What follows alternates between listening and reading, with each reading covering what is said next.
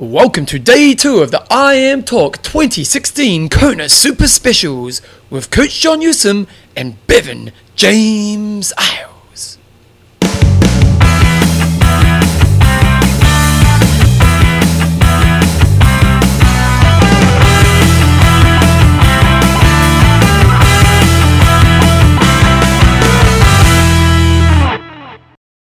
Right, team, welcome along to day two of the I Am Talk Kona Super Specials edition 2016. It's gonna be a good. It's been a good day. We're only halfway this there. Is part two, guys. I, I didn't push record the first time, and we were so we're always better the first time, aren't we? Yeah, Yeah, but hey, it's gonna be a big, big show. big show, John, because yesterday we, we kind of got the show out because I kind of wanted to get to bed, so it was a little bit short. It was at hour ten, which is pretty normal show, but today Mm. might be a long one. It could be. Could be a long show. We're only halfway into our day, but we're going to put out some of the content that we've done uh, yesterday and first half of today, which is Wednesday in race week. Now, before we talk about John, who are this? Who's supporting this? Endurance Sport Travel is our big sponsor for our Kona coverage, so Go. check them out at endurancesportstravel.com. They'll be going out to, well, they're in Hawaii, they go to Florida, Arizona, Cozumel, the great 70.3, and I always pronounce it wrong, it's either Puson or Pucon, and um, down there in Chile. Uh, they come out to New Zealand, they go to Brazil, Austria, Germany, and they've got a bunch of other races. If you ever want to get into one of those sold out races, check them out. Um, Germany's an iconic race, go check it out. And I was speaking to a lady called Joe from Philadelphia this morning, John, and Mhm. she was actually using endurance sports travel, and she said over the moon with the experience. Takes the hassle out Yeah, of your and I travel. think it's quite interesting when you speak to a lot of athletes. They do use these tourage packages when they come to the big races. Mm. And again, as Joe was saying from Philadelphia, that um, you know, it's, it's pretty from- great. Joe So, from Philadelphia. Good luck for Joe this weekend as well. and Ken Glah, I, will have to catch up with him later in the week, but he's uh, I think he's racing again. Oh, it's unlike him. God knows how many, how many. I think he's got to set the record if he doesn't already have it. must be close to thirty. Mm. Must be because he Yeah. hasn't done every year, has he? I think he has. I think there's one year he didn't do it. I could be wrong. We'll find out. Um, So thanks just very much. traditional sponsors, Athlinks.com social networking for endurance athletes. and Extreme Endurance. Your lactate buffer. and if you come down to the Wetsuit Aquathon tomorrow, which is Thursday and race week, even if you're not doing it, we've still got a few samples of Extreme Endurance left. So come on down and say good day. And we have our I am Talk swim caps. So appreciate that a lot of the athletes racing might not be doing the Wetsuit Aquathon. We've got our colour coded swim caps and they were going out the door today. So just a quick rundown on the swim caps. If you're a sub 9 for guys, sub 10 for girls, you get a, a Kona Killer gold cap. I don't have gold. Bevan did not receive the gold cap. We've no. only issued. I cried Did we issue any? to you. Yeah. and Arnold, Arnold Silikov No, is Rob. over here. Rob. Rob. No, I thought no, No, Rob, silver. give me more. He was silver. We had a couple of silvers. So Yeah, a I'm in silver Silver cap Club. is sub 10 for the guys, sub 11 for the for the girls. That's an Ali'i animal. Sub 12 for guys. No, sub 11 for guys. Sub 12 for girls is a Palani Predator. That's we were going to do bronze cap, but that's kind of a it's more of a purple color cap. Yep. Then a, a Kuakini Crusher is sub 12 slash 13, and that's a red cap. Hawi Hammer is blue cap, which is sub 13 slash 14, and then the 13 hour plus, 14 hour plus for the girls is a Kailua Cruiser. There we go. So come along tomorrow morning, and you'll get yourself a cap. Just one last thing, guys. Um, big thanks to all the patrons. Big, pa- you know, you know who you are. Uh, patrons make a big difference to the show, and these shows that happen when we're in Kona only because the patrons are a big part of the show. So uh, we're also doing a new website right now. So you know, the patronage money really does go to helping us get better content for you guys. So if you are a patron, thank you very much. And if you are thinking about doing it, well, maybe now's the time. So go to www.imtalk.me. And you could go in the, well, you go in the draw to be back, back with us here in two years' time. Good times. So, John, today um, it's, I started off. I got up nice and early, and I ran down to the pier, and then I went for a bit of a swim, and I went out to the coffee boat and jumped on the coffee boat and got a few interviews there. What were you doing in the morning? I was uh, taking the camp athletes. I rode out to Scenic Lookout, so they set off at sort of about six forty-five, and they were going to ride the Ironman course. So we're going to interview them later on today, and it'd be really good to get their perspective of the the ride. They had a very windy time up there, up towards Hawi. Last time we went out there uh, last week, uh, but these guys are. are more your middle of the packers, not Kona athletes. They're sort of between 12 and 15 hours, most of them Yep. uh, and they'll be able to sort of share with you guys what the experience is for, for sort of the non Kona kind of sort of level athletes. So we'll get uh, some reports from them later on in the next couple of days. Yeah, and um, then so John took off those guys. Then we got back in. We've been doing interviews. Um, I got some interviews. I have to say, the Blue Seventy, like I know it's uh, Coffees of Hawaii started the boat, and it's Mm. just a genius idea Mm. because it's so cool when you head out to that boat. Uh, otherwise you're just going out into the big blue, and it's kind of I'm going to Yeah. swim. Where should I swim to? No, I'll just swim to the boat. Yeah, and and it's just quite a social atmosphere. I've got a few interviews on the boat. We'll chuck them in through today's show. John and I in the afternoon went to the Blue Seventy tent, and uh, we just hung out there for a couple of hours and got a few interviews with a few of the listeners, and then we've got a few pros on as well today. We have. So first up, we'll have uh, Lionel Sanders. So a great interview with him. If you haven't heard his story, we didn't go into too much detail around his sort of history. Um, so, but listen, it gives you a good uh, a good intro into Lionel Sanders. And uh, if you like your numbers, he pumps out some pretty impressive numbers. He really does, eh? and you can tell he's a numbers guy. You know, Mm. like he's he can obviously loves to geek out on the Mm. numbers. And then we move on, uh, and then as Bevan said, we're going to spread some age group stories through the through today's show. Then we've got Sarah Piampiano, um, which Bevan loves that surname. That's a sense. Pump piano, isn't it? Yep. Because it literally was piano. Yeah. Yeah. and we did that interview on right next to the waterfront at the place she's staying, which was really wicked. And then uh, following on from yesterday, we interviewed a couple more people from the uh, Etixx or BMC Etixx team powered by UPlace, and we've got Will Clarke and then Bob, who's general manager, sort of explaining the whole ethos behind the team. And one other we did actually get when we were at the IM Talk Tent, um, tent was Matty Reed. Mm. So we'll chuck him on today as well. Matty Reed was, he's, I love Matty Reed because he's quite open, isn't he? Mm. You know, he's just a bit, of a bit of an open book, which I really liked. So, um, really good show coming up for you guys. So, like you say, we're just going to put them all back to back, and I'll probably do a bit of an age group and then an, and then a pro. Um, so here we go. Okay, Tim, I'm on the boat here. I'm on with uh, a bit of an IM talk on the boat legend. Guy from Blue 70. How you going, mate? Well, thanks. That was uh, that was some props. I appreciate it. Are, are you still doing the dive to the bottom of the water thing this year? You know what? After a German dude came up with a little bit of a blood nose, I decided to put a I decided to put a kibosh on that. you must have missed last year because I was like, you know, you know, safety standards.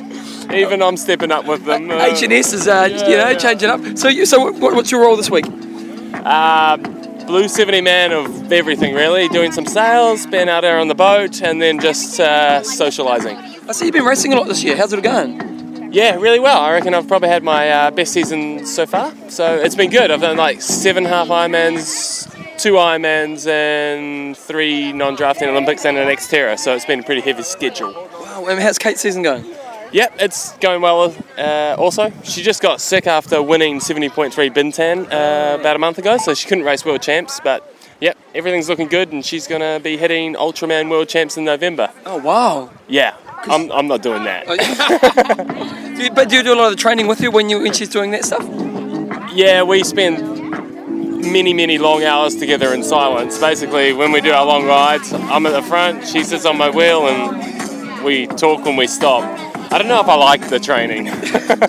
What, what, are the highlights for you just just being here?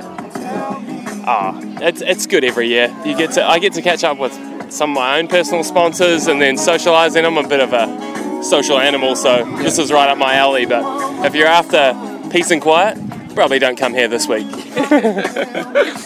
Picks for the week, mate. Picks for the week. What's going to happen in the race? Oh, ah, you I I haven't had a good chance to really digest it, but I'm, I'm thinking the Uber bikers are going to come through. That's my uh, that's my feeling. I think they're going to put the herd on the field in the late stages, and and those Uber bikers are running fast enough now that I think they're going to win win the race. So, and uh, Jan Frodeno is also in that Uber biker sort of category. Girls? Uh, Daniela Ryf is going to be really hard to beat, even though she's had a heavy schedule. I think she's fit enough and strong enough and next level enough to take on all the other ladies. And uh, the Goss on Blue 70s. What's the big Goss on Blue 70 right now? Wow, Give me the sales pitch, mate. You are here for sales this week. Sort it out. Do you want it? Okay, we're uh, we're the first ones to bring out. I'm not sure. Oh, whatever. I'm just gonna I'm gonna launch Release it it right now. Here, the world launch. The world launch. We've got a sleeved swim skin now. Oh, nice. Because uh, all of the rules are that you're allowed to wear material down to your elbow. Yep. So you know everyone's wearing the speed suits that are faster on the bike. So now we've got a swim skin that caters for that speed suit in the water. Oh, So it goes down to the elbow and it's really fast. and is that on the market yet? No, it's launching now, so it's not on the market, but they'll they're here in Kona. The, the, you'll see our professionals wearing them in Kona. You heard it here first, team. Guys, release it. He wasn't meant to. He's going to be in trouble. He'd be fired. But hey, it was worth it. Totally worth it. Anything for you. What time are you on the boat till today? Until the coffee runs out, so Nice. we should get drinking. Oh, mate, let's knock it out. First one to 50 cups wins. nice. And then touch the bottom of the water, eh? Yeah. Yeah. Right, we'll see you later on. Thanks. So I'm on I'm on the boat here and out in the middle of the ocean, and I've got a couple of boys. Where are you boys from? Texas, Georgia. And uh, you were just saying you've raised a, a shitload of money uh, for a great cause. Tell us about it. That's a great way to put it. Uh, Robert and I have both been raising money for Leukemia and Lymphoma Society across the country for the honor of being here at the Ironman at the World Championship. And between the two of us, we are rapidly approaching $350,000 in money raised since our selection back in March, right? Absolutely. So, so that's such a massive amount of money. So how do you go about raising that kind of money? Well, you stick your hand out and you beg a lot. That's that's one thing. But you know, personal stories are a big part of it. And Robert has probably one that uh, is is something that a lot of people are familiar with, and that is a, a child who suffered with cancer. Yeah, certainly. At, um, at age two, my daughter was diagnosed with leukemia, and our heart, and our lives changed in a flash. And uh, heart, you know, heart's burned with grief. Um, two and a half years later, she took her last chemo pill, and uh, now she's a happy, healthy first grader. And we're moving on to uh, trying to ensure that the future does not have to go through what my daughter had to go through. And Doug and I have, like you said, raised a hell of a lot of money to to ensure that doesn't happen. Because the, you know the thing is, is that it's you know you always wonder where your money goes when you drop it in the bucket. You put five bucks in, twenty bucks in, but most of us never pay attention to okay, where, where's the other end of that money? You know, what does it really look like? And the beauty is, is that being involved in this and, and our trip here to the Ironman World Championship for LLS. Robert and I know the other end of it because it's research that leads to better treatments that sustains lives longer, but ultimately that also in many cases are now leading to cures today. And we see the other end of the dollars that are going in, and he's a guy who has seen it firsthand. Wow, pretty cool stuff. And so, have you guys been into triathlon for a long time, or is this a new experience for you guys, or? This is uh, this is my third Ironman. Uh, I've done Chattanooga and Florida, um, just a normal age grouper. So to be beyond beyond these uh, awesome athletes is, is an honor and a privilege for us. And Doug, No, no question about the honor and privilege. I'm uh, about a seven or eight year athlete uh, with triathlon. Sprint, Olympic distance, uh, qualify for nationals almost every year, which you know doesn't say much because once I get there, I get my butt beat a little bit. But uh, uh, half Ironman uh, about a dozen times. But ladies and gentlemen, I'm honored to tell you that Kona is the first ever time I'm going full. So, so coming here, what's the experience like? Because you know this is kind of the mecca for triathlon, isn't it? So, what's it been like for you guys? Man, we're- go. uh, you know, words can't really put those put describe that this is the holy grail of all triathlons. It's it's been surreal from getting off the plane to coming here and doing the swim with some of the best, best athletes in the world, and just to know that we've been a part of something bigger than even this, um, it just brings chill bumps, you know, down your spine. Yeah, I mean, you, walk, you know, you walk the you walk the street of Ali'i Drive and up Palani Hill and out on the Queen K, and the one thing you you automatically notice is every person that you pass is skinnier and more fit than you are, right? And it never ends. That's the thing. At most races, you know, you get a couple of chubs here and there and whatnot, but this thing it doesn't end. But you know, the here's the other part of the battle, and I'll be real honest with you. Is you know, for me, I'm here. Uh, this would be like any ordinary one of us lining up in a NASCAR on a Sunday with the NASCAR racers at Daytona, right? And there's a big part of you that doesn't feel worthy of being here. But you know, when we when we dig deep into why we're here and the mission, um, it, it gives us a little solace and okay. You know, maybe I maybe I can't line up among the world's best, but I, I would say humility is probably the biggest word that has come to my mind through this week. Is seeing everybody and realizing that 99.9% of them are here because they are badass, and I am not badass. Good, well, good luck this weekend, boys, because the work you guys have done and stuff has been really important, and uh, good on you because it's a bloody impressive effort. You have a great weekend. And for what it's worth, Cliff is on course. It's the only thing that's been in my training regimen for six months, and I appreciate you guys. Good work, guys. Have a good day. Thanks, buddy. Cheers. Radio team, Bevan's finally arrived to Oh, help me out. in tune up, you know? Yeah, I've been uh, you know slaving away for days on end, but he's made it, and uh, so we're doing our first interview on Tuesday morning with multiple 70.3 champion, uh, sub eight hour Ironman athlete, and uh, Canadian animal. That's Canadian what I'm gonna animal call him. Lionel Sanders. So welcome along to the show, Lionel. Hey, thanks for having me on. Um, right now, uh, before we came on, if, if you guys haven't heard the Lionel Sanders story, it is quite an interesting one. So uh, Google him, and there's lots of other interviews that he's done where he's sort of told us, uh, told people about his history, but I'm really keen to get the, the sort of one minute version of, of your background and how you've ended up uh, where you are now. It's tough to give your life story in one minute. Yeah, yeah. I don't, I don't- this is a tough ask. um, I, I, yeah, I'd say uh, best way to go. Um, I was a runner in high school, and uh, quite frankly, I hated running for, for most of my life. Um, and, uh, and towards the end of high school, I got into partying and that sort of stuff, and I and I went down that road, you know, pretty hardcore, and uh, dropped out of university and quit running and uh, you know, went further and further down that path and, until you know I hit what I perceived to be rock bottom on several occasions, and um, eventually I, I you said you, you know enough is enough. I, I, I it's a matter of life and death now because uh, that really was the end result if I kept going down that pathway, and uh, and so interestingly, um, I went for a run, and I remember it was November fifth, two thousand nine.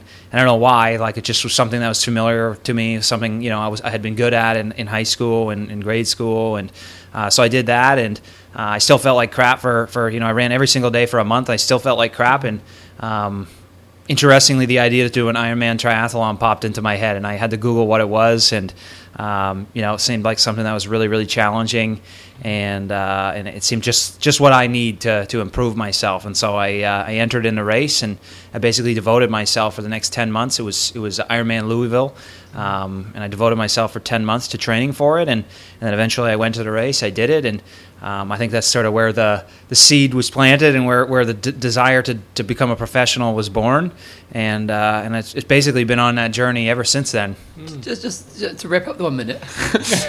uh, just, did you stop as soon as you started running? Like, when did you stop the kind of the old lifestyle? Be- Be- Bevan comes from a similar background. Yeah, yeah, But it we're was. brothers Uh, in arms, it, it was. Uh, it was probably about uh, three or four days before I went for that run. I had a, a, an experience where I was, uh, for some reason, I decided not to party one night, and, uh, and you know, my friends were out in the living room partying. I was at the house, sort of that was the general party house, and uh, and you know, one minute everyone's telling each other how much they love each other and uh, hugs and kisses and all that stuff. And uh, a few hours later, when the drugs ran out, uh, all of a sudden there was nearly a fist fight in my living room. And um, you know, who are we going to call? Where are we going to get some more? And uh, and it was the first time that I ever really because that stuff happened every all the time. Uh, and it was the first time where I ever really was like, wow, that's what I look like. Like, wow, that's kind of pathetic. like, I can't believe that, that that's the person that I am becoming. And uh, and so that's that's when I said enough enough of that you know pretty cold turkey. And uh, but I felt like absolute crap about myself and and just in general. And um, you know I I, I- I know there's cer- certainly an underpinning. I had d- depleted a lot of my dopamine stores. You feel good you know centers. Um, so that was certainly a piece of it. But uh, you know, I thought I need something. So running is kind of what popped into my head, going for a run, and I and I uh, actually documented all this stuff. I still have the sheets. I always look back for a little reminder. I think we went for like a 4K run uh, around like the grave and stuff that was around my house, and uh, and yeah, that's kind of that's kind of where it all started. Um, How, how, just how'd you do in your first Oh, here we go. How'd you know how'd you do in the first Ironman? How'd you? In Louisville, uh, you know, I think if you know Louisville, like it, they changed the, the date of the court, the, the race because it was so extreme. uh, like I remember, it was just carnage. There were guys on the side of the road just dropping out because it was so Yeah, hot. It was yeah. record highs that day. Actually, I think it was 113 was the was the humidex. And uh, anyways, I- you know, I'm completely ignorant of basically everything literally everything, uh, nutrition, everything, and I'm just going as hard as I can on the bike. You know, taking like one Gatorade in every couple hours and one gel. And anyways, long story short, I had a pretty good bike sweat. I think I biked. Uh, Four hours and fifty-eight or fifty-six minutes, Not- not you know, on a pretty crappy bike, and uh, uh, and then I had the worst marathon ever. Uh, you know, certainly, I think I had more potential anyway, and uh, I think I finished. I want to say, don't quote me, but 48th.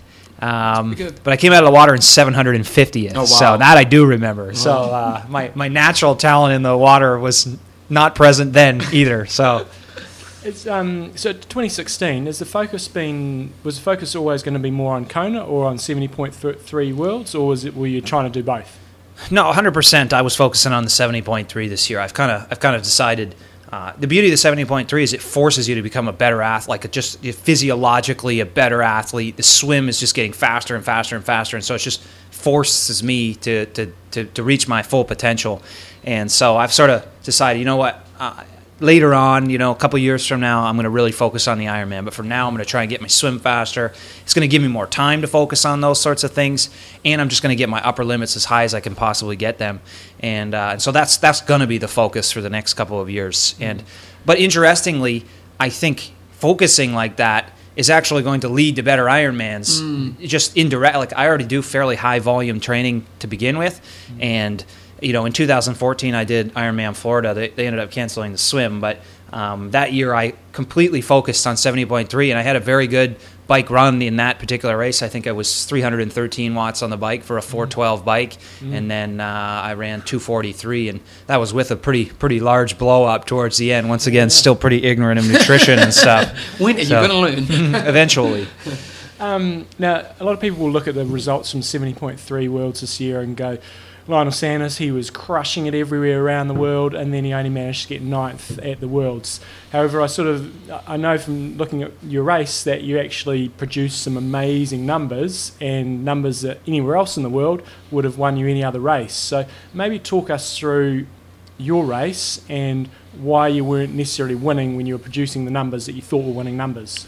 Yeah, for me it was a great race from from an internal standpoint. I had a uh, like I always compare myself to previous races against because the front the swimmers generally are the same. Like the you know someone like Josh Amberger, he's going to swim pretty darn consistently every race. And uh, in 2014 at 70.3 Worlds, I think I was four minutes and 45 seconds down somewhere in that range. This time I was about 320 or so down, which was a was a really good improvement for me. And relative to the to the front pack. Uh, I think I was to the back end of the front pack. I was probably under two minutes down. Uh, so those are all very good numbers from a swim standpoint. Um, out onto the bike, I, I I've used the same strategy in all the races, and it worked for you know the first seven of them, uh, which was just hold the highest power you can hold and be somewhat confident that you can run well out, off and hold it as dead steady as you can. And so that's what I did. I ended up by the end of the ride, I averaged uh, 356 watt average and 364 watt normalized, which was my my best. It's my best average power I have done. Well, pretty the much in my life. Uh, I've done a better normalized, but not not average. And uh, and then on the run, I, I held 320 per kilometer, and I was pretty darn steady. Like not not a negative split, um, but didn't really have much of a blow up or anything on the run. So uh, that was better than any performance I've done all year. And uh, unfortunately, the one thing I did not account for, and I, and, and I think one of the lessons I learned was from Sebastian actually, um, because what you have to do is you have to look at the conditions the morning of the race, and you have to look at the course. And it was very calm, like the ocean was like it was like you know a pool swim basically, um, and no hills for the first sixty kilometers or so, so dead flat. And uh, in that particular situation, when you have 25 guys coming out of the water together, very light winds, um, the draft tail is going to be enormous, and it was in that race. And so um, I made up some good time in the first 20 kilometers, uh, and it, it didn't. And so so so first guy to bridge the gap of the strong cyclist was Andreas Dreitz. When he bridged the gap, all of a sudden the whole pack accelerates. And then once Sebastian bridged the gap, then the pace accelerates even more because now you got the best guys in the whole sport on the front of the on the front of the the, the pack. You know, basically imp- not not necessarily contrived, but you know implicitly a pace line happening because they're trying to drop to 20 or so guys behind them. And I realized Sebastian already knew that that was going to happen due to it was very easy to tell due to the conditions. So um, he doesn't race with a power meter. He he he doesn't need to in that particular race. His power meter was you either catch the front of that race as fast as you can, or your race is over. End of the story. And so you know totally I understand why that race plan. So I needed to catch that front basically at the same time as Sebastian because I'm not going to be out biking Sebastian. But the moment those guys got to the front of the race, it was over for me because now you've got, you know, 25 guys basically going as fast as Sebastian Kienle, who without the draft tail would not be going that fast, in my opinion. Um, and so, you know, So you weren't it was a lesson. enough early enough. Say again. You weren't aggressive enough early enough. If I could go back, how would I race that differently? Yeah. I would have pushed probably 440 watts for the first 25k and, and tried to catch Kienle, and then and then with Kienle, then it's a different story. You know what I mean? But um, so he outbiked me by 40. I held 370 or so watts for the first 25k. He outbiked me by 40 seconds, and we together, well, his time, I think he pulled back almost two minutes on the front because he was about two minutes down out of the water. So I'd say to make that 40 seconds up, or to rather to bike even with him, would have taken me about 400 watts, something like that. But he was 90 seconds ahead of me out of the water. So uh, to bridge to him, you know, I don't know if it's possible, to be honest with you, with with uh, um, not where I'm at now. And uh, f- for me, I basically have to get better in the water to in those championship level races like that. Or if we have a 20 meter draft zone, then it's a different story too. Mm. Has it left you at all disillusioned about um, about championship races, knowing that you know it's it is semi drafting? Uh, disillusioned. You know, uh, I'd say the the thing that I guess the bone to pick that I have is let's not call it no- draft non-drafting. Then you know what I mean. If it's a semi-draft legal race, then it should at least not be called non-drafting, so that I can then make more informed, or rather, anyone can make more. Like even Andreas Dreitz, his weapon was taken away from him in that race. He he, he should have done a lot better than he did. Um, if he was able to get the time he usually would get on the bike on the pack and uh, and so you know at least if we call it what it is we can make more informed decisions. And from my own perspective you know i probably would not have gone to that race because there was no point. Like I, I could have went to another race where there was much less of a draft effect happening and done a lot better. And in the meantime over the next couple of years continued to hone my swim. Do you think it's a little bit different over here in Kona? I know there's still the pack that goes Yeah. away and goes hard, but you see a lot of explosions on the way back from Hawi, and, and you see guys maybe like Andreas Raelert last year came through really nicely, and you do see guys not necessarily winning it, but running themselves onto the podium. I mean, I, I think it, there's no, uh, there, there's never the exact same experience ever. And I would say in Mooloolaba, it was like the worst case scenario that could happen. It was a very easy course, very light winds, no technicality to the course whatsoever, very large pack. Everyone knew they had to swim well. Uh, whereas is much different. It's a non-wetsuit swim. That's going to break things up a bit. It's longer swim. Um, much more. The terrain is much more difficult. Actually, this bike course actually is quite difficult from a from a climbing standpoint. Um, and then, of course, you know, generally the first 85 kilometers or so are pretty light winds. Generally, sometimes it's not. Uh, so for the first 85k, it's going to be very close, very similar to Mooloolaba, but then you get to the bottom of Hawi, you got the next 15K all uphill, so much less draft effect happening. Then generally around the corner, and this has been through his throughout history, it's where the bikers all of a sudden shine. And you usually have the crosswind coming off the right hand side. You got the media vehicles on the left, so they're not creating any any uh, im- you know impeding that wind whatsoever.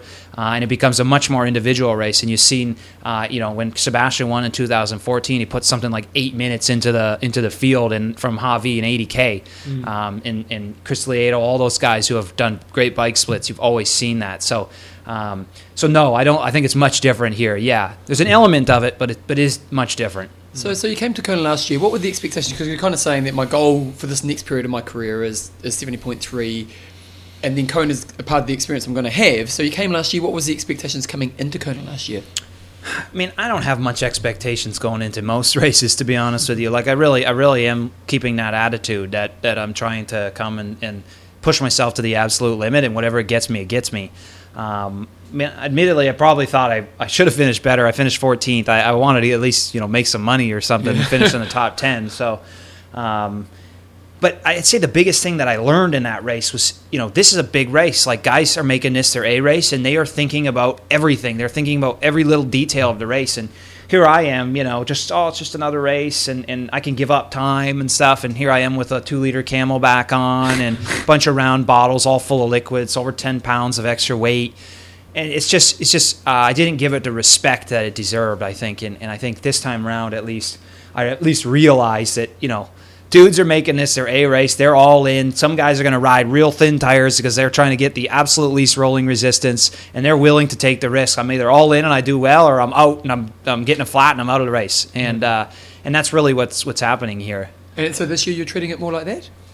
I mean, I learned a lot of lessons, and, and like it was a pretty easy fix between like I did Ironman Arizona a month later, and I got rid of the CamelBak. I got some nice Aero bottles and stuff. You know, I I, I, I had to adapt my my nutrition strategy to not having a CamelBak on and stuff like that. Um, so those were easy fixes, and then uh, like I went into the velodrome, I did some aero testing. I got a sense of you know my position was quite poor, and it made sense too because I could ride a 90k you know well, but by about 100k into the bike, I, I couldn't hold any power anymore. But then I would still run well. You know, in Kona last year, I didn't run too too poorly, and so it wasn't a nutritional reason why I couldn't hold the power on the bike. And I, I came to the conclusion with testing and stuff, um, the position that I was holding was just far too taxing. Like it was all scrunched up, and uh, my body was just saying, "Nah, enough is enough. You, you, you, you're too tired." Like, um, so that was a that was a big thing. So. Um, I guess a piece of it a little bit. Yeah, I'm getting a little more technically minded, definitely. So um, Arizona obviously went pretty well with a, I think it was 758. I know it was under eight hours. Um, now, a few people ask, do you do all of your training on the CompuTrainer or most of your training on the CompuTrainer? And if so, and if so, why do you do it that way? For the last two years or so, I've done probably something like 95% of my riding on the CompuTrainer. Wow.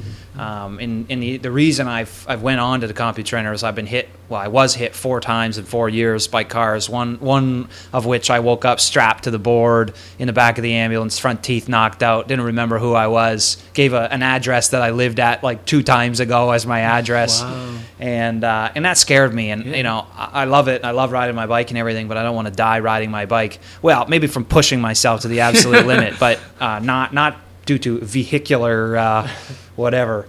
And, uh, and so that's sort of why I got onto it. But when I got onto it, I realized, wow, this is so good. Like I can control everything. I can do five minute VO2 max, 10 times five at VO2 max, and there's no stop signs. I don't have to think about anything. Like I can put all my energy into pushing big power. And, uh, and so, you know, I realized, wow, this is a great training tool. And, uh, you know, I went super, super polarized into all the training all the time on the CompuTrainer. And I don't necessarily think that's like the best way to go about it now. I've definitely started to venture outside a bit more. Uh, near my house, I have a one mile.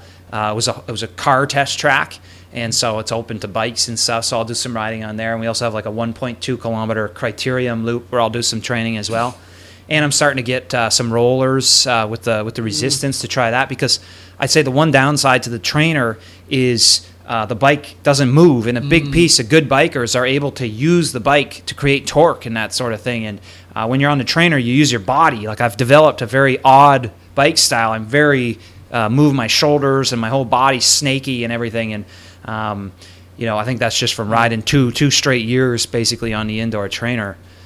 What else do you feel you miss out on by being on the trainer so much? Is there any other stuff you feel that actually gets lost? Well, I'd say a big piece of the puzzle, and you can you can account for this just by putting the trainer outside, is the sun. And that was another thing coming in last year. I had done all my training indoors, like pretty much all of it, and that was so shocking to come here. Really? The sun is more intense here than any point of the year where I'm from, but. Um, that was very shocking. My heart rate was through the roof. Like uh, my heart rate was like at heart at, at rates that running three ten kilometers back home. I'm running four minute Ks here. Like wow. that's like the the difference. And it was just so mentally. Uh, it just took me aback. Like I couldn't even handle it. I, I had my first time walking in a run in years here in my my uh, couple weeks that I came before the race, and um, so that certainly is a limitation. And then of course handling the bike like. I went to Wiesbaden earlier this year in Germany, which is a very one of the you know one of, regarded as one of the more challenging bike courses, and uh, and it was just amazing. I came out with Boris Stein and Bart Aernouts, and uh, th- they were just putting so much time into me on the downs. It was amazing to watch them go around you know 90 degree corners at 60 or 70 k an hour, don't break time trial, nothing, and I'm on the brakes in fear for my life, and. Yeah. Uh, those are the major limitations. I think I think it's a well-rounded program. Certainly has some trainer sessions and certainly has some outdoor sessions. So you sound like you you go into going into a lot of detail. Are you still are you self-coached or are you still? Um, I am, of yeah, yeah. On the bike and the run, I'm self-coached, and then uh, Gerry Rodrigues from Tower 26 in uh, Los Angeles uh, sort of advises me uh, on my swim side of things.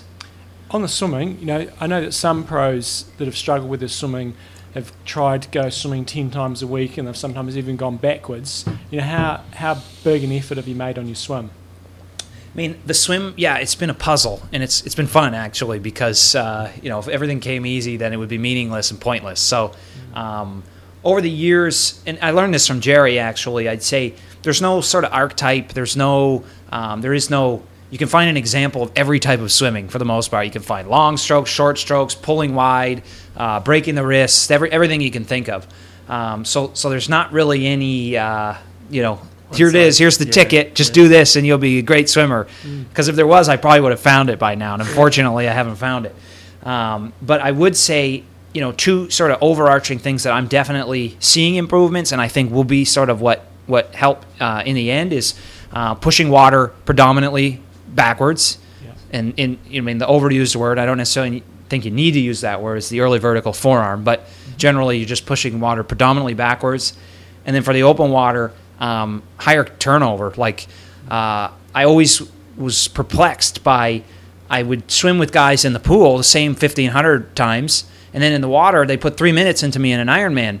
But I'm like swimming at 60 strokes a minute, and you know, massive glide, tons of dead spots, and the moment you get into the open water, especially an ocean swim, you have any point where you're not applying rearward pressure on that water. That's just a point where that water is decelerating you and you have no momentum. And um, those two sort of elements, getting my stroke rate up, uh, and and and then of course continuing to try and hone pushing that water backwards, uh, I think have been sort of the big. Big pieces, and will continue to be the big pieces because I still am dropping that elbow and pushing water predominantly downwards. It's a tough skill to learn. We have three uh, of our classic final questions. Um, wax or shave? shave. Shave. and only and only uh, only up to where the kit comes. I, I, it's an odd thing if my if my kit goes too high, uh, you'll see that I, I have like full leg hair. Like beer below. It's purely it's purely a uh, utilitarian. Uh, A- and do you use any facial products?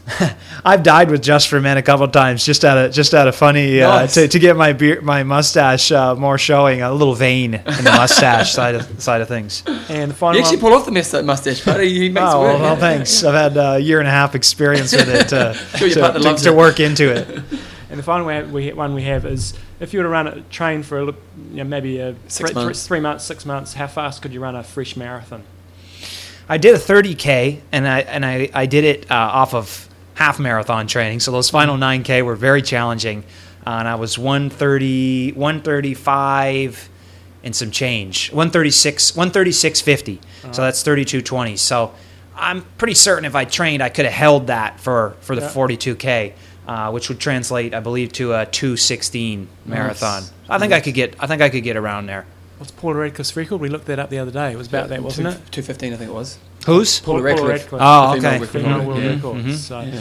awesome. And now, if guys want to follow you, what's the best uh, best way to follow you? And have you got any plugs for any particular things you're doing, or any sponsors or anything like that? I mean, I, I, I, uh, keep my blog up pretty pretty well. Uh, that one's at lsanderstry.com.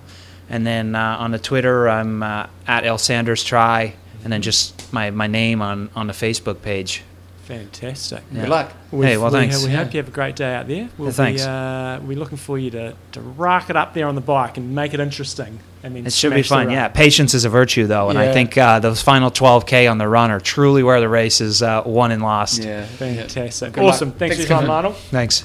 Catherine? Hello. Okay, I got Catherine here from Clif Bar. I've got, Yes. I've got coffee breath now. I'm a bit worried about my coffee breath.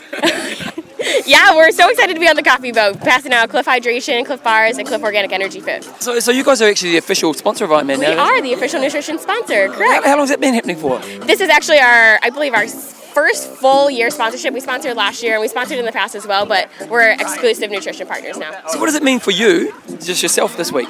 So I'm actually based out of Chicago. So our team, as well as our whole field marketing team, kind of has come out to Kona, and so we're just you know showing up where where the participants need us, like the coffee boat this morning. Uh, we're also out there for the spectators, kind of during the race day, giving them some fun places to be, as well as just always being there for the athletes. So we'll have some aid stations on course as well. And how many times have you been to Kona? Oh, this is my first time. Oh wow! Yeah. So, what's the experience for you know for someone who's not necessarily an athlete racing the Yeah, race, yeah. coming along and kind of seeing this crazy bunch of people? What's it? I absolutely love the camaraderie, and I think that's so cool. Is that Clif comes alongside a lot of events where that's the camaraderie spirit, and so we just fit right in. So it's really neat. Yeah. And so, what's your plan for the rest of the week?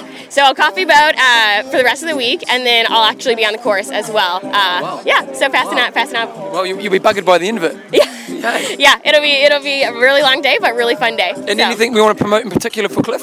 Um, we actually have a brand new bar. It's called Clif uh, Clif Bar Nut Butter Filled, and so it basically takes a Clif Bar and adds extra energy by inserting a layer of nut butter inside. Oh, okay, so yeah, so it actually just hit shelves in June. And Just, so, it actually just sounds good. Yeah, oh my gosh, it's fantastic. Four different flavors, and it is so good. So we've actually been sampling it at Ironmans across the country, and so it's fun to bring it to Kona as well. So, so the, the basic concept is you're going to get more energy for your for your feet. Exactly, yeah. And no other company has done it before, so it's kind of a first of its kind. You guys are innovators.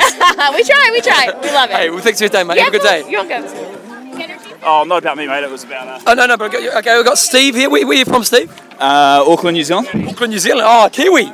Kiwi. So you're racing this weekend? No, I'm not racing this weekend. Uh, me and my girlfriend are taking a long trip. We came down from Oklahoma ITU Oh, nice. via Vancouver, via Honolulu, and now we wound up here in Hawaii. So what's it like coming here, mate? Have you been here before? Haven't been here before. Tried many times to qualify, and it's just nuts. Dig Me Beach is unreal. Thousands of people at night. Hundreds of people along Ali'i. I mean, I've, I've watched so many of the videos. I've studied it so much, and just to be here is unreal. The expo puts everything, everything. There's just, there's just like an energy about the place, isn't there? Yeah, yeah, and it's it's just seeing the people like Mark and Dave around. You know, even seeing like Jo Lawn just milling about. Um, you know, meeting Rinny, meeting Crowe, um, and, and no doubt many more for the weekends over. Staying in the Highlander Inn, which is absolutely fantastic location, and it's just nuts. I can't believe it. So what's the plan on race day for you then? You know, you're obviously here to kind of hang out and kind of see the race. What's what's the plan for race day? Uh, plan for race day is probably going to be obviously come down, watch the swim start. Um, we're here with someone else who's got an athlete here. Um, who's potentially going to do quite well, so might go up to Kuakini Highway um, straight after the straight after the swim starts. Yep. Maybe hand out some splits. I don't know. My, my original plan was to come down, watch the start, try muscle in a spot at hot corner, and then uh, potentially see if I could have got the bikes out on the run and and see how it go. And obviously come back for the midnight finishes here. Why would you? Why would you not do the midnight finishes here? Yeah. So, but it, it's paradise. The water's so clear. Uh, there's more. It's better fish watching than people watching Yeah, on the way out to the boat. Well, there's plenty of people watching. Bloody hell, lean, mean machines here, isn't it? Yeah, yeah. It gives you a bit of a complex after you've been eating your way around America for a week. Hey, um, you, you've said you've tried to come here a few times. Now that you've actually been here just to participate or to spectate, does it give you more motivation to bloody come back and do it? Yeah, it gives me more, it gives me more motivation. I, I guess at the after the ITU long distance, which I've just done, I, I was kind of thinking, you know, I'll give Ironman New Zealand this year a break after five years on the trot. Um, so I will give it a break this year. Um, and I was kind of riding off the Kona dream, just as you know, same amount of slots over more races. But uh, you know, Ironman New Zealand, you kind of got to get third or to guarantee your slots. So um, you know, I've been off that by a couple of places, a couple of times. But after being here, the magic's been rekindled. I don't know when I'll start up start up into long long distance again or ultra distance, but um, I'll keep going the 70.3s. And if I can if I can find a race that I can nail and I'm fit, um, I'll try and get here. Game on, game on. Yeah, wh- why wouldn't you? It is nice to hear someone like yourself who's been a part of the sport for a while and it kind of sounds like you're maybe losing that kind of motivation for that next level and then coming back here kind of rekindles something for you. Yeah, it, it's magic. You can't you can't. It's infectious. You can't help but be here and, and have it just spark something inside of you. It's um, just so many like-minded people. All, all the free swag at the expo. Um, and, and just getting amongst um, it's actually really nice to come and do it without racing. Um, without racing. So if I come back I know what it's about because yesterday I arrived in here and spent the whole day on my feet and that's not what you want to be doing if you're racing.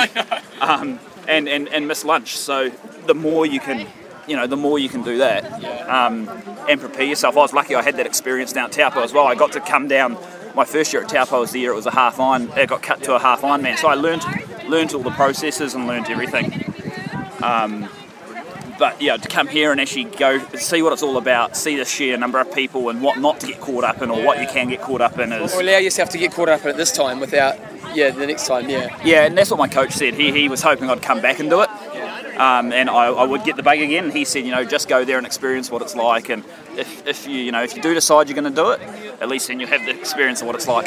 So what's your picks for the weekend? I honestly have not given that a, a decent thought, but you really can't look past um, Ryf, and you wouldn't be able to look past uh, uh, um, Frodo. So I, I think everything they'll feature somewhere in the top three. You know, I think it'll be a tightly run thing in the girls between Rinny and uh, Rinny and Ryf. Uh, and the boys, to be sure, um, maybe Sebastian might, you know, show his heels again, but it's anyone, it's anyone's, and you know, I, I'd, I'd hate to put, I'd hate to put names on it, especially being here for the first time, with how hot it is, um, how windy it gets. You know, your, your day could turn to custard in five seconds. Yeah, so, that, Hey, we'll, we'll enjoy the rest of your trip and hopefully we'll see you here on the start line someday. yeah, cheers, buddy. Come on, mate. We are on. We're on. We haven't even gone to the food counter yet, Bevan. Oh, mate, There the we reason are. we came here. Um, but we're at the BMC Etixx Up New Place uh, Team Media Conference, and we've got um, The ocean in the background. I know you can hear those effects. Former ITU star, um, 2006 World Champion, Junior Champion, and European Champion in the same year. uh, under 23s and also a sub 8 hour performance at Copenhagen. So it goes pretty decent over iron distance and a fifth place at Germany this year. So, but on debut in Kona, it's um, Will Clarke. Welcome along, Will. Hey, thanks a lot. What's uh, what's the impressions of Kona been so far? Yeah, nice. Yeah, I mean it's um, yeah. I mean I, I, I was prepared for the worst anyway. Um, just from the past six years, just been uh, you know following this race for for a while, so I was prepared for the heat and the humidity and the wind and everything else. So, um, but yeah, f- um, I really like it. Nice island. Um, you know, lots of uh, yeah. It's just it's amazing how many how many athletes you see training up and down the course and how fit everyone looks. You know, like I've heard over the years following the race and stuff. Yeah. So um, no big surprises really. Um, just uh, I guess the biggest surprise for me is is, is the course and how kind of um, a little bit monotonous it is and Yeah. how uh, how kind of grueling it looks. Um, is this Ironman number three this year? And was that the, the original plan? It's number four actually, but um, I pulled out of Ironman Brazil. Brazil, Um, I pretty much I got 12 k into the run, so let's, let's say three and three and three quarters. no, um, yeah. So I've done two and three quarter Ironmans. Um, this is my uh, yeah, and this is my fourth. So Was, was the original plan to try to bank enough points at Brazil and uh, and then do the other ones, or what was your original plan? yeah, it was a bit challenging because I was starting the year with nothing. Yeah. because I um, I bummed out last year. Um, so I was um, I needed to get um, to get I needed to, I needed to hit some championship races um, kind of early on and try and try and bag it in bag it as easy as possible and with fewer races as possible. But the first one didn't go very well. Yeah. Uh, the next one was a um, went really well. Kind of it was uh, it was fi- I was fifth in Ironman Frankfurt, so I bagged a heap of points there and had a, had a, had a, had a really positive run split, especially. Um, and Course then I record, we should say. Yeah, and then it's a Yeah. good race to get a course record. yeah, so that's good. Um, and I, I took some confidence in that into Ironman Copenhagen, uh, and I got second there. Had had a, a better race than Frankfurt, really. I think. But- Yeah, yeah, it, it was better. Yeah. With with um, with Germany being a championship race, and, and it's probably the best championship race we have outside of Kona. How much confidence does that give you coming in here, knowing that you've played with the big boys and you, you know you can you're, you're in that league, if you know what I mean? Yeah, it does. Yeah, I mean, these championship races are actually better the, better for me than the than the smaller races where I'm where I'm where I'm up against the Uber bikers and they ride away and there's nothing I can do about it. I kind of better off um, having a nice big pack to swim with and then just follow on the bike. Um, you know, watch people drop off. Um, hopefully, that's that's not that's not me me included. Um, just try and hang on the hang on as long as possible, but at the same time making smart decisions. And then I can use my run, which is my weapon. And uh, I think I'm better off doing these races than I am um, than I am the, uh, the the smaller races with smaller fields and more intense bikers, and so it's good for me. So you, you, you sort of bowed out of ITU around 2012. Was it was it was your plan to take sort of four years to get to Kona, or did it just just sort of happen that way? Um, I just I, I wasn't too sure actually. I mean, I think I think I would have uh, liked to have ticked over a few years of 70.3, um, get a get a bit of experience and get a bit of strength in the legs um, before moving up to Ironman. So I guess that's exactly what I did. Um, the coaches I had before, I worked with Matt Steinmetz. Um, that was always his plan. Um, the, the, the plan of the team has, has, has also been to um, been for me to kind of start gathering experience with 70.3 racing and then and then jump into Ironman when I'm a bit more bit more of a mature athlete and I kind of got a bit more of an idea about what's involved in the sport. Um, so I think it, yeah, pretty much on plan. Yeah, 20, 2015 was a challenging year for you. What, what, what happened in 2015? I think um, the biggest thing was kind of the lifestyle change when I, when I when I had my son. Oh, Um, okay. it kind of I think it was it just took a bit it took a lot out of me trying to tr- trying to maintain you know peak physical performance. It just took a lot out of my family as well. My wife did the uh, bless her did the majority of, of the work and even though you know e- e- even, though she fully supported me to do my job and do my training it was still it still it still really took a toll on um, on my energy and my motivation. And in the end I was kind of um, I was kind of uh, well my, my my psychologist diagnosed me as burnt out. Um, so he kind of, um, so he said I need to take kind of 10, 12 weeks off, um, end the season, and then um, and then build back and start putting the uh, start putting everything in place for, for the next season. You know, when your kid comes along, how much responsibility? You know, because you know, as an athlete, it's a pretty selfish life in many ways, and there's kind of a pressure to perform. But then when you've got the responsibility of the family, does it change the pressure on you? Yeah, pretty much. I mean, I'm the breadwinner of the family, and um, it's a very unreliable job. I mean, you can when it rains it pours. When you're doing well, you have good results. You have you have good prize money coming in, and when you're not doing very well, you have you know you lose sponsors and you don't make any prize money. So it's um, so it's pretty it's pretty pretty pretty harsh like that. Um, but I just got to try and be as professional as possible. And l- luckily, I'm, I'm, I'm in a point in my career where, where I have good um, I have good support from my team, and um, and I'm able to and I'm able to get decent results. So I can um, yeah, so I can kind of get by even even the toughest years. Uh, am I right? You're now working with Luc Van Lierde, Yeah, and, and how's that changed your training? it's really good. I mean, one of the problems we have in the UK is that we really don't we don't have that many experienced Ironman coaches. We're, we're kind of more an ITU nation, so all of the all pretty of good the, at it too. Ah, rubbish, being the rubbish. all of the um, all of the federation coaches are obviously all uh, kind of the best coaches are all um, are all you know from an IT background and IT way way of thinking. And one of the things that I realised with Luc is that Ironman's just a completely different sport. I mean, I had to throw out a lot of the ideas that I, that I had of how to be successful in Ironman um, straight straight away this year, and just kind of accept that. It's normal to, to not be running for two days, for example, because you're because you're doing other training or you're focusing on other areas, and you know let the three minute kilo, let the three let the three minute kilometer go and all those sort of things that kind of don't really matter anymore when you're training for Ironman. So as soon as I kind of did that and I, I, I listened to what to what Luc said and um, I was able to um, yeah I was, I, I was able to make big gains.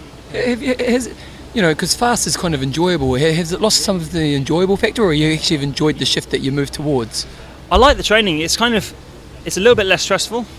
And also one of the- one of the big things we changed is we're not we're not going full out full out for the for the whole winter and then straight into summer and you know right till now in October. I mean normally if I go in, and go in with that attitude I would I'll be I'll be burnt out after you know kind of mid August early, early September. So it, it's got me to this to this stage now where I'm feeling pretty fresh and pretty fit. You know e- even though I did uh, I did two and a half Ironmans before. So um, so I- I'm, I'm actually enjoying the training. I enjoy the big miles, the kind of the kind of. I mean, I did a, I did a track session. Um, the last track session I did was was something like nine 1Ks where I had to, to go something like 340, 320, 316, or, 316 or something. Which really, to be honest, it's a piece of piss compared to compared to an ITU Yeah. session where. I'm trying to hit hit 10 1Ks in three minutes or or, or even faster with, with short rest. This is just like a bit of a joke. So it's kind of Yeah. stress-free training really. It's just it just accumulates and accumulates. So. tell, tell us a little bit about the team in terms of what support you get from the team and maybe how that is different to the sort of support you got when you were, say, an ITU athlete.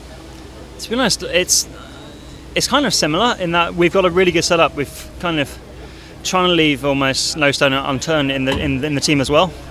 Um, it's a lot harder when you haven't got funding from um, from British Triathlon and all the resources that English Institute of Sport put in place, and the team obviously has to go out and, and find it themselves. So, uh, but we have um, we have a really good team director and team manager. Um, Ben Bendorf looks after me a fair bit and, and helps me out, helps keep me keep me keep me pointing in the right direction. He's actually the guy that gave me the guidance to go and try Luc, and, and uh, he really believes in Luc and try and um, yeah see how see how, how it works out for me there. But we also work with a doctor and a um, and uh, and we have the physiology um, department in in ba- in Bakala, which is in Leuven, Bakala Yeah. Academy. Right? So so we use their stuff. Um, so we kind of we're pretty well looked after really Yeah, No. sweet. especially with equipment as well. I mean, that's that's the other thing. We kind of we're able to turn off from the sponsor hunt and um, Yeah, and yeah. Tr- trying to trying to source equipment and trying to get my bike, you know, before the season starts and, and so on. It's all it's all taken care of. Um, so that's kind of a weight off your mind and and uh, stress that you that you don't have to deal with. So, so it allows you to just put your energy into being a good athlete. Exactly. Yeah. Yeah, yeah. okay. yeah. Um, we have three standard questions we ask. Um, at least we ask our male Yeah. interviewees. Probably not wouldn't go good down. for So, um, wax or shave? Sorry. Wax or shave? Uh, shave for sure. I have not had anybody waxing yet. I've, I've never experienced Oh, the, the you're, miss- waxing. you're missing out on a lot. Well, debatable, debatable. I'm, I'm, uh, I'm pretty hairy. Um, do you use facial uh, moisturizer or facial products? I I'm on and off with the um, with the facial moisturizer. The problem is um, I don't when I when I don't, normally I don't have any problems with dry skin around my face, but my wife uses it all the time, and sometimes she gets dry skin. So I don't, I don't, I don't really Can't um, figure it out. I don't really Are you good understand with sunblock? Maybe that's a better question because you know, you know, are you good with sunblock when you're out with out training? That's right. I got burnt. I am actually, yeah. Yeah, Especially you- after spending a lot of time in Australia, they, they really um, they really scare you hey with the Yeah, melanomas and, uh, they do, don't they? Yeah, Yeah. most most Brits don't care at all. Like if you ask Dave, he'll yeah, Yeah. he's, he's he's never using sun cream. I don't think. And final question: If if you were to train for say six months specifically for a marathon, what do you think you could bang out, or have you done a fresh marathon? Well, um, fresh marathon. I think I'd. I think I can run. Um, run. If, if you probably train. I think I can run two two eighteen. Two two. Yeah, Yeah. that seems to be about about it. yeah. About we once, who was it? Um, Rasmus Henning. once said 207. No, no, it wasn't that fast. I think he said two, two, two twelve or something. Oh, okay. Yeah, was- that's pretty. pretty that's, that's very ambitious, but, hat, but hats off. Um, uh, I think I've, I've got a I've got a few ITU friends who have run um, who, who used to run similar to me who have run who have run 218 as well. Um, Right. Steffen Justus did that Yep. um, at the end of his season, in the season once, and I think that's about that's about about right. I think. Just one last question. If you were satisfied with Sat- your race on Saturday, what would that mean? Um, I'm really, yeah, I, I really, I'm really hanging on the top ten. To be honest, um, if I get 11th, I, I even though it's prob- prob- probably a good race, and um, I'm still, I'm still hanging on the top ten. I want, I want some prize money from this race. Uh, it cost, co- cost a fortune to come out here, Yeah. and my, my wife said we've, it's definitely a six thousand pound trip. Yeah. Uh, so I'd like some prize money, and it's, the, re- the recognition just dies off after top ten as well. To be honest, Yeah. I mean, yeah. yeah, so I kind of I want to tick it off with top ten. I've always said that. Um, yeah, and I think with, with a sensible race, smart race, you can kind of come off the bike 20 minutes down and then put in a good marathon, and.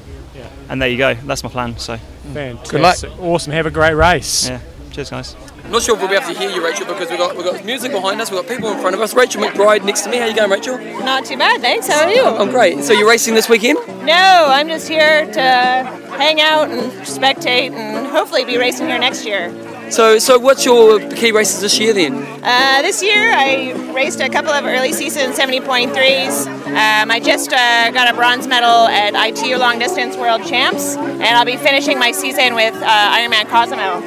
And, and how did the ITU champs go for you? Obviously, bronze is great, but Yeah, tell, tell us about the day. Uh, it was uh, it was a crazy day. It was so windy and hot, but you know it, it's it was a fantastic field um, and a really incredible course. And uh, I'm excited. It's, it was a really big confidence boost going Really? into Cozumel. So Cozumel is going to be my first full distance iron, my first full distance race. So Yeah. yeah, Have you been to Kona before? yeah, I was here last year. Um, and yeah, it was so much fun. I couldn't miss out again.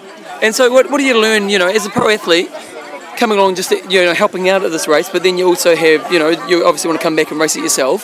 So, what do you kind of pick up on to know for when you come back as an athlete? Well, I think it's it's fun to be here um, as a spectator because I don't have I can do all of the fun stuff, and I know that when I will come back as an athlete, I won't be able to do all the fun stuff. So it kind of gets that out of the way, and also I'm able to be here and just train on the course and really get to know it, and I think that's. Um, just, just to understand also like how the weather changes, like how every day can be different, um, and get to know a little bit more about the island and, and just how it's going to be on race day. And work on your TNA. Oh, totally, yeah. Hey, enjoy the, what, what will you do on race day? uh, I will be cheering on so many people. I'm really excited. I have a bunch of friends racing, both pro and amateur. Um, and uh, yeah, I'm just going to be cheering my ass off. And lastly, what picks for the race?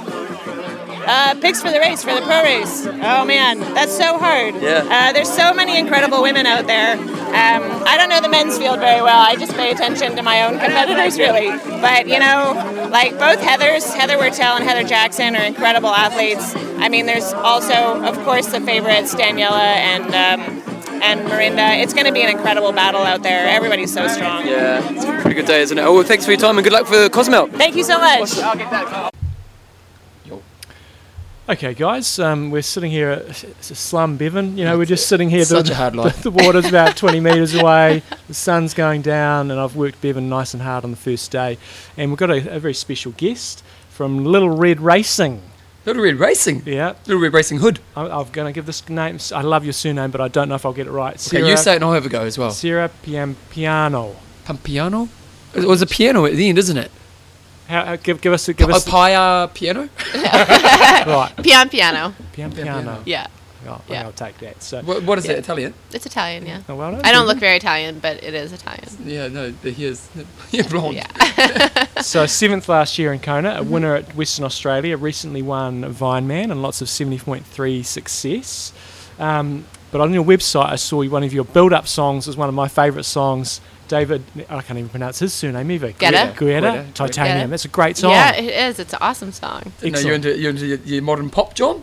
Oh, mate, that's my race music. It's such a good song because it's like Get you fi- titanium. Like Oh, nice. can't beat me down. I've got about five songs that I have. I'm doing a 20 minute time trial on the bike And that's inside, of and that's one of them. So I What, like what, what, what's your other favorite song? Well, at the moment, I've been really into. Uh, I took a pill in Ibiza, which is sort Oh, of unfortunate yep, 'cause yep. it's. I mean, about taking drugs, which isn't so High great, but uh, it's got a really good beat to it, and I find on the trainer, it's an awesome song to ride to. So yeah, yeah. You brought up drugs. I didn't even have that on my list of questions. Do you guys? Are you get- taking drugs? and and and did they do? mu- Have you been tested much at all? Yeah, I get tested on a pretty regular basis. Um, I mean, I'm part of the WADA testing pool, Hmm. and so out of competition, I'm probably tested like five times a year, and Mhm. then um, I get in, tested in competition pretty regularly. I haven't been tested yet here in Hawaii, but I will be. I mean, I think that they test every pro. Is that um, USAT testing or is that WTC testing? Or a bit of a mix? It's part of it is uh, USAT, and one time earlier this year, I, I was WTC. So Yeah. they did, and they did blood and urine when Yeah, they did that testing. So I was actually quite happy to hear that because Yeah. we pay for that. Yeah. Um, and you know, I think one of the things that we've asked for. Uh, of WTC is actually to do more testing on Mm. their behalf, and um, so I was very happy that they came and did that. how, how much of a hassle was it? How much of a what? Hassle, inconvenience. What to do the testing? Yeah. Um, I mean, it's it depends. um, when they they just actually just came to my house a couple weeks ago, and I just finished a six-hour training day, like six hours on the bike, and I had done six hours on the bike the day before, and I was super dehydrated. And they were taking urine, and it took me like two and a half hours Oh, before really? I was ready to pee. And then I only gave a partial sample. So then they had to sit there for longer until I was able to pee to finish the rest of the sample because you have to give 'em 90 milliliters. Wow. And and when I finally peed again, I literally just got right to the line. So they were there for a long time. And sometimes they show up and you know you literally pee right away and it's no big deal. So, um, but what, I mean what you are know they doing in that time? what What are they doing in that time? Watching TV? you just, I mean, it kind of can be whatever. I mean, if you personally, if I decide to go into my bedroom or go into another room, they have to follow you around. Mm. Like, you can never be out of their sight when they come to do the testing. Um, so, yeah, but usually I just chat with them and, you know, Mm. we have conversations. When they came this time, I was still doing at my training camp in Kansas where I did my Kona prep. So they came, they were, came to the house I was staying at in Kansas. So it was a different tester than I normally have when I'm in California. Mm. So yeah, we just chat and you know get to know one another, and that's about it. Well, earlier today we've had a reformed um, drug addict in terms of Li- Lionel Sanders. Oh, yeah. And uh, heard his story. A lot of drug conversations today.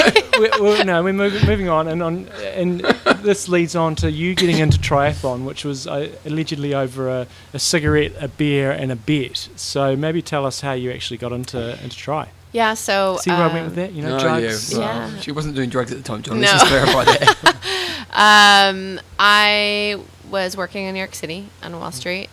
I was working in investment banking, working long hours, um, leading a pretty unhealthy lifestyle in general, just not a lot of sleep and smoking cigarettes, Mm. quite, quite a lot of them, and uh, drinking and just, you know, living the living the life, but a hard partying life, Mm. as it were. And one night I was out at a bar with a friend of mine from college, um, who lives in Singapore now, and he had put on about 50 pounds after after school, and um, he had signed up for a triathlon, and so he was telling us all about it, and one thing led to another, and we ended up betting who could beat the other in the triathlon. Because he had put on 50 pounds. I was smoking cigarettes. I mean we were both in really bad shape.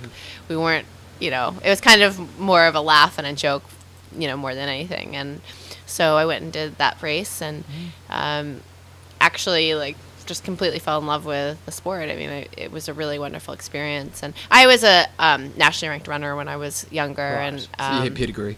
yeah, so it wasn't like I had no experience in sport growing up. It was actually a really athletic kid and always really competitive. So um, for me, going and doing that race just kind of brought back all the competitive juices, and Mm. um, that's kind of how it all started. And, and how long was it You know, three three years. Was and it- you're three years in a pro? Um, well, so I did that that first race in 2009. I kind of don't really count that because I, I feel like that was sort of yeah, a recreational. yeah. Yeah. Um, and then I raced 2010 and 2011, and then I turned pro at the end of 2011.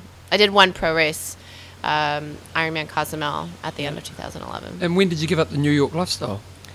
So at the end of 2011, when I decided to turn pro, I left my job and um, left my apartment. I owned an apartment in New York City and Mm. moved out to California and started training and racing full time. So what a contrast.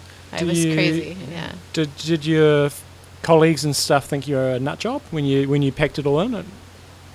I think um, no, I think that a lot of people were kind of inspired by it, but also questioning whether or not I was really going to be able to do it or not. I mean, it's Yeah. kind of I was going from two total opposite ends of the spectrum, so it was a huge transition, and and people were really supportive and actually.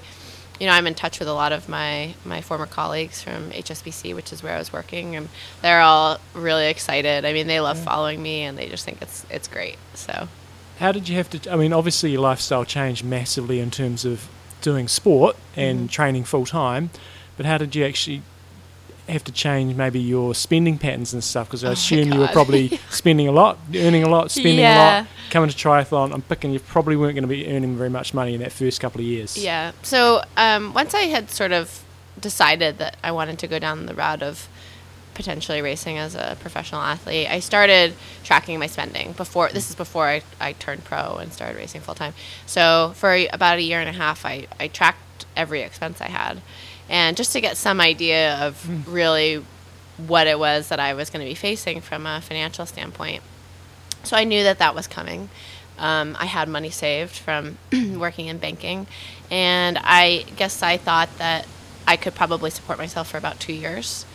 Um, and I also felt that within a two-year time frame, I should know whether or not I was headed in the right direction to really make a living in the sport or not. Because I, you know, I don't money's not a huge thing for me. Like I don't need to make tons and tons and tons of money, but I also want to make enough where I can live comfortably and you know, I'm not destitute and living on a couch and living paycheck to paycheck. So, you know, I felt like okay, I've got 2 years and um, so yeah, I mean, but things did change. I mean, I when I first moved out to California, I was living in a uh, apartment with three other people and I slept on on the floor on a mattress. I didn't have a bed and I was living in like this tiny bedroom and um, you know, I was budgeting myself to like sixty dollars a week for food and you know, I was really strict about trying to manage my expenses because I was you know, I I wasn't making really any income in Yeah. the, that first year. Um, you know, I had kind of some hopes of how much money I might make from prize money, and I had a few contracts that had performance bonuses written in, but I wasn't really making any money from from my sponsors. And um, luckily enough, you know, the two years went by and things went well and kind of according to how I had hoped. And you know, eventually, you know, as you go by year over year, and when you're with your sponsors, and as you have more success and start to establish yourself, then you start making salaries from them and things like that. So. At the time, was it a courageous decision or was it an easy decision?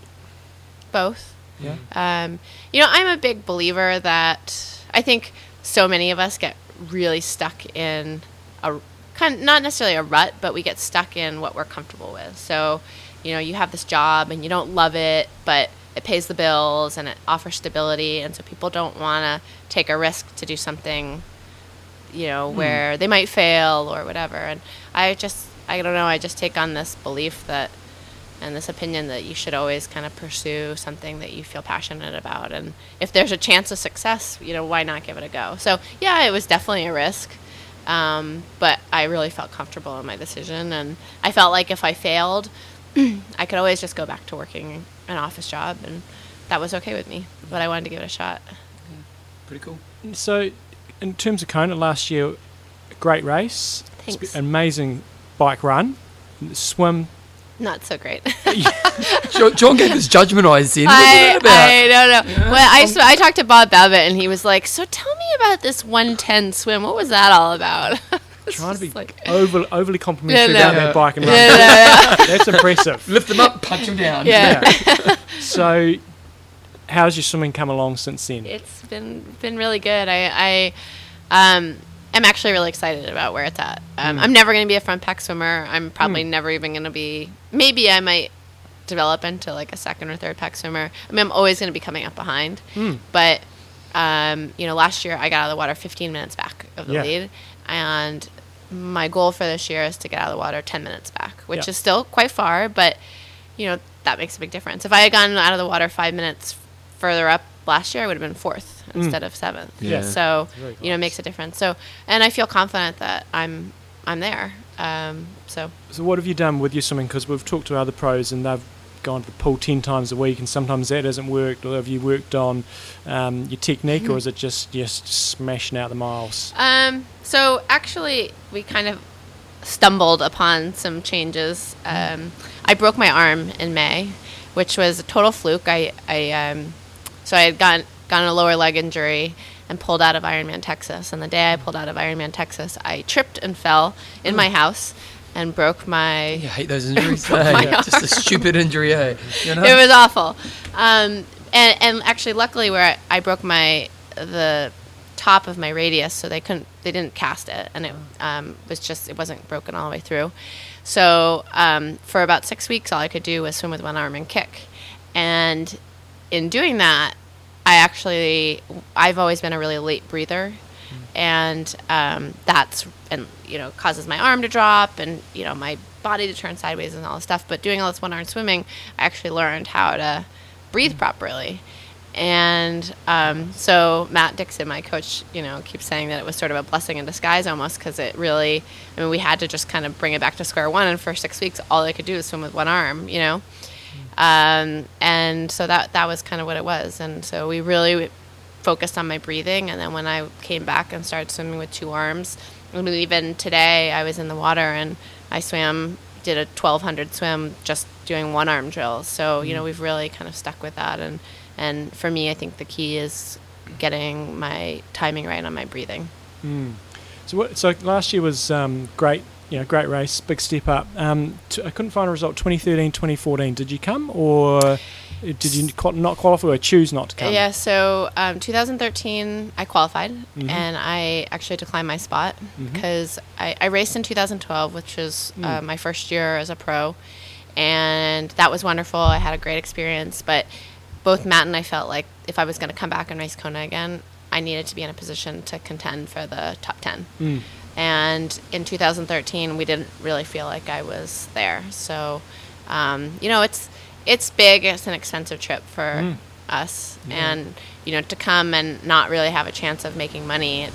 In some ways, it doesn't make a ton of sense. Yeah, absolutely. Um, and I'd already had that first experience, so I declined my spot in 2013, and then in 2014, I um, I broke my femur, and so I was out for pretty much the whole season. How'd you break your femur?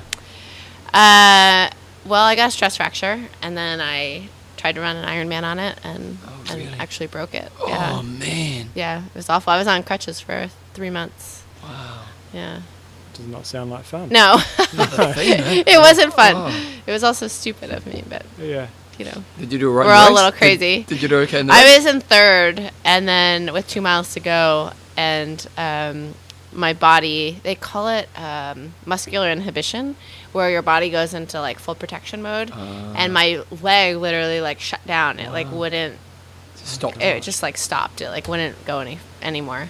Oh, yeah. So Um, yeah. in It's a terms- lesson. yeah.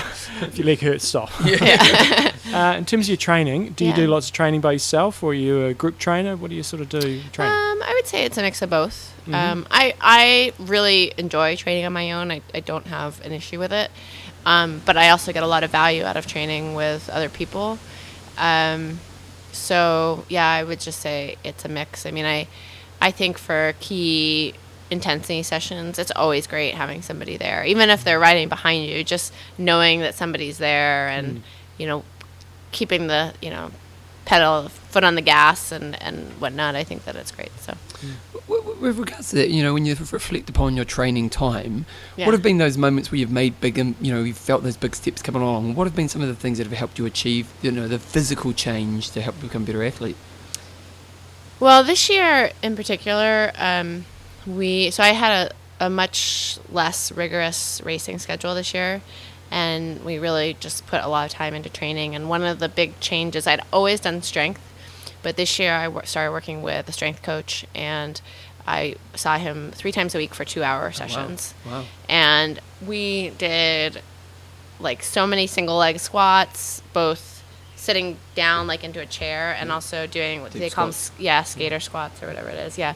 Um, so we did a, a ton of, you know, leg work and I have noticed a huge change in terms of my leg strength and a lot of core and stability exercises and things like that. So, um, for me this year, I attribute, you know, a big part of the gains that I've made to doing those that strength work, um, and then you know I just think also I've gotten a lot of value out of doing trainer rides. Um, you know, I ride outside most of the time, but I do two key trainer sessions a week, and I think that you can get so much out of out of that. We're talking to Lionel Sanders today. He's 95% of his riding on a trainer. which is I mean, I, when I broke my arm, I couldn't ride outside Yeah. for um, almost a month, and so I was doing a lot of riding inside. And I think that I actually made some big improvements um, during that period. I will say though that when I did start riding outside again, there's a real. I mean, you totally lose the feel of the road. It was just strange riding outside and actually moving forward as opposed to standing still. So. I don't know how he does the, Yeah. the 95%. I mean, I can see maybe 50 50, but I don't know how he does that. Crazy. I think Andy Potts does that too, actually. Really? Yeah. Wow. Um, now, f- final questions I've got around Vineman. I mean, you mentioned Texas was going to be the original plan. Yep. So was Vineman sort of because you were really in a position where you just had to validate. You went out and won the race. Um, was originally the plan was to do something earlier season and then just build into Kona. So you kind of had to do Texas just to validate, uh, no, do Vineman to validate. I actually didn't have to do Vineman. I um, had raced Ironman Western Australia Ah, in December yeah. and validated there. yeah. So I didn't need to do an Ironman. Um, and originally, Matt Dixon, uh, my coach from Purple Patch, was uh, opposed to me racing Vineman because um, mm. he felt it might be a little bit too close to Kona. Mm. But I felt quite strongly that I really wanted to get an Ironman in before I came to Kona because I think. Um, I didn't really want my first Ironman of the season to be Kona. I, mm. I felt like I wanted to kind of test things out, see where I was at. If we wanted to try something new, you, you know, have the ability to go do that. So it's kind of cool because Vineman was just completely pressure free from that perspective. I had my Kona spot. I didn't have to mm. worry about it. For me, it was just all about going in and, and kind of testing things out and seeing where I was at. Very nice. If, if you were to have an amazing day this weekend that you're really satisfied with, what, what would that be? Mm-hmm. Um, so for me, as I mentioned on the swim, it would be limiting my, you know, my gap to ten minutes. Mm-hmm. So w- wherever that comes out, um, you know, I think that if I could swim under a 103, I would be, I would be really thrilled. Um, but that's that's kind of where I'm at. And then on the on the bike, it, it is very hard to tell because you just don't know what's going to happen with the winds. It could be an exceptionally windy day or it could not. But um, I feel like I'm in a position where riding under five hours and in the kind of the low 250s is something that's really doable for me. And Oh yeah. uh, oh, what did I say? 250s? I meant four, 450. 450. I was thinking we're in the No, no, no, no, no. Carfreys. No. She wins Well, the race so- by two hours. Well, so I want to, I want to, I want to bike under, you know, Under- around, under five. around just under five. I mean, Yeah. I, I think I went 502 last year, so Yeah. you know, I, I expect to see some improvements there. I'm biking a- much better than I was um, this time last year, and then the you know big goal for me is under three hours on the run, which I think is is really possible. Vineman is not a easy course at all. There's three kind of one to one and a half mile hills that you have to go up, and um, I had a huge cramp in my calf for like the first two miles, and so I ended up walking a big Ah. chunk of it, and still ran a 306. So I feel like I'm in a good place to be able to go under three. Did you what place overall were you? Because that was a non-male pro race. no, it wasn't was a it was a male. It was a male pro race, Yeah, it I think I was like ele- I think I was eleventh or twelfth or something like that. I don't I don't quite remember. And what uh, if people want to follow you? How, what's the best way to follow you? I'm on Twitter at Mhm. at Sarah Piampiano or Mhm. on Instagram I think it's at S Piampiano. Mm-hmm. Just, just we do ask some random questions, and a couple of Oh, them I've, got can't a, ask I've got a couple. Oh, I've got okay. a couple more. Okay. Uh, what do we What do we look out for you on race day wearing? Uh, so I am sponsored by Saucony, so you'll see all the Saucony athletes wearing the same thing. So it's Sort kind of of this red- red and black kit, Saucony, um, says Cervelo on the on the legs. So Nice. Have you got one of the new Cervelos that came out today? I do. Are you ra- racing on that? I am. How long Yeah. you had it for? I've had it for about two weeks. Yeah. Yeah. Um, so I, w- I wasn't sure which bike I was going to ride on. Um, I've ridden the P5 since 2012, so I've extremely comfortable on that bike. It's you know it's like part of me at this point. I've pretty much raced it on, on it my whole career, and um, I felt like going into the World Championships, I wanted to make sure that I was riding on a bike that I felt it was going to provide me everything I needed on race day. Um, so I had some anxiety, to be honest, about originally racing on the P5X, and I just spent the last two weeks riding on it. And um, on Sunday, I just I kind of went out, I had this ride, and it just felt exactly the way that I wanted it to feel and hoped that it would feel. And I said, "This is the bike I want to ride." So I'm really impressed with it. It's um, I had a big role in actually the development of the bike. Oh, really? Yeah, and Nice. got to go do um, the ride testing with them in on the prototypes back in, in April, and um, so I've I had ridden the bike previously, so it wasn't something that was totally new to me. Um, and I'm just very impressed with it, and the fact that I could ride on it for two weeks and really feel comfortable and be willing to ride on it in the World Championships. You know, versus a bike I've ridden in four or five years is, I think, s- speaks to how awesome that bike is. So, so we aft, uh, we often ask a few random questions at the end, but some Okay. of them we, we've discovered it. A couple of them aren't really female appropriate. No. No. Oh, so, you can still ask them. Best, best that we don't. But, but one of the questions we do ask is um, if you, because you're a, a national runner, so so what was your distance? Um, 5K, Wow. So what, what was your best 5k? uh, 1710. Nice. Yeah. And so if you were to if you were to train and absolutely smack yourself six months, no injury, you could do it really well and do a marathon. Yeah. How fast do you think you could do a marathon? I think I could do. I think I could probably do like a 245, Oh, I reckon you could quicker than that. 244. You Quicker think so? yeah. I've never done a standalone marathon Yeah. ever, so I don't know.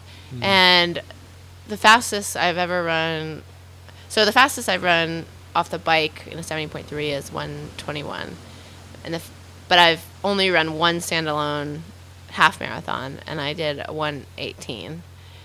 So I just I'm not really sure, you know, because also I feel like my running's really evolved um, over the last few years, and I'm I'd be interested to go run a half marathon and see, you know, what I would what I would do. I'm not I'm not even sure about that. So I don't know. So think close- 245 I is think 240. you think 240? Well, he did Not- not- not 238, so he doesn't want to go under not 238. But 240 is so 240 is like a six what 608 pace. That might be possible. we live in K's. Oh, Yeah. sorry. So, so it's it's about like a 340, isn't it? 340k. Yeah. Mm, uh, yeah, About. 350 probably. Yeah. Okay. Maybe Nice. somewhere between 240 and 245. I think that's a reasonable estimate. I just I don't know.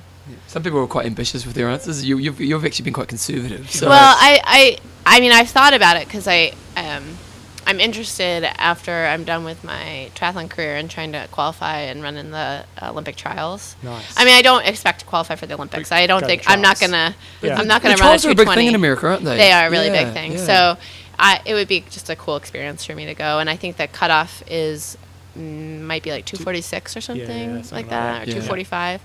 So I've actually thought about what I realistically think I could run, and um, I, I do think that that's. And I think with proper training, you know, where I'm specifically training for a marathon, uh, Do you have any opinion on the boys' race? in terms of what. What, what, what do you, who you think is going to take it out? What do you think is going to happen? So I would love to see Tim O'Donnell win. he's my, he's kind of my my pick, and I think that he's really gunning for it this year. I yeah, think he made a big step up last year, didn't he? Yeah. Um, I think it's hard though. Like you know, we saw Ben Hoffman get second a few years ago, and I think when you get to that point, all of a sudden, you really put all your cards on the table, trying to take that next step up. And sometimes it can work in your favor, but sometimes there's just like massive explosion, which is what happened to Ben last year. Um, but uh, yeah, I mean, I'd love to see an American up there. I think. Uh, I think my bet for the win is probably Kienle. Oh, really? Yeah. Why?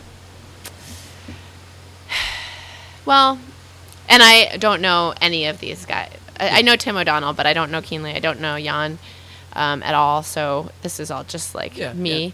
Um, I feel like Jan has had this amazing success. I mean, he has the world record. He won Kona last year. He's won 70.3 worlds. He's an Olympian. I mean, he, and he just had a baby. Um, I, f- I wonder, and I don't know, if maybe he sort of achieved it and now he's not quite as focused on it as he has been in the past. Versus, I feel like Kienle's. I mean, you can see from 70.3 World, he's hungry, you know, and he's willing to put himself out there in a big way. So, um, I personally wouldn't be surprised if he shows up big time on, on race day. Hopefully, it. it'd be great. Wouldn't What are it? you guys? What are you guys thinking? It's hard to go past Frodo, but but, Yeah. I know, but I mean, he's amazing, and Oh, if he yeah, did yeah, win, yeah. I would not be yeah, surprised no, at all. no, no, I- we understand what you're saying, Yeah. yeah. but it's, it is pretty hard to go. But I love Kienle's just such an interesting character. oh, you know, totally. you I know- love hearing him talk. Like I can't even mimic it, but it's just awesome. you know, and, uh, and, and like, and Salt Frodo's a good character as well. Like he's not dull, but um, I don't know. Like I, yeah, if I was a betting man, you have to go Frodo, but but I'd love to see Kienle do it. Yeah. you know. Um, but I have a lot of respect for Jan Frodeno. I mean, he's phenomenal, and um, I, I, I really like him a lot. Well, in the so- modern time, he's the only guy who's done it all, really, isn't he? Absolutely. You know, in the modern time, you know, sure Yeah. in the '80s it's a bit Mm. different, but yeah. Anything else you got to promote? Any uh, in terms you mentioned sort of purple patch and stuff like that, and you mentioned your website and Twitter and stuff. Anything No, else? She's quite sneakily just adds it in. She's No, quite good. It's sneaky, good. That's It's skill. good. It's not What? sneaky. It's No, you're getting all your sponsors in. It's good. You've Oh done well. yeah. yeah, yeah. yeah. Anything, anything else you want to get out there? You got coming up? Um, Well, I mean, as a kind of as a total aside, Clif Bar is one of the um, is the nutrition sponsor for the Mm. for Ironman this year, and kind of ex- excitingly, they're actually doing something big out in the energy lab this year. So.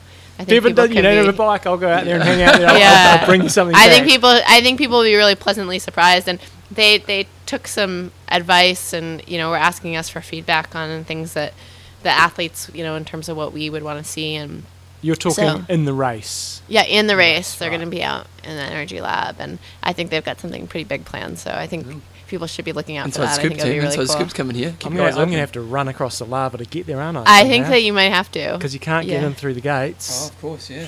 I think I'll change tops. awesome. We're, we're rambling, so we want Yeah. to let you carry on with your recovery from your day. So thank yeah, you very well, much for your you time. so much for coming over here and enjoying this Oh, amazing view with me. Actually, yeah, yep, We're fantastic. gonna get a photo. We'll put a Gotta photo up on the website, guys. Okay, cool. Yeah. Thank you. Okay, guys, we've got we've got we've got some we've got an epic camp. Uh, Member, member here, Rob. Where, where are you from, Rob? Uh, from LA, uh, New York for the past six years, and then just recently moved to LA.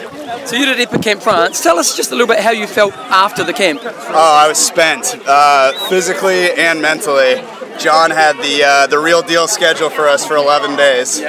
But did you find that you know after your kind of recovery period, you found a, there was the benefits of that time? Yeah, totally. Uh, I'm a weaker cyclist, so to be able to ride, you know, anywhere from 60 to 100 miles across, uh, you know, 11 straight days, uh, I certainly saw a lot of benefits, uh, especially with like handling too.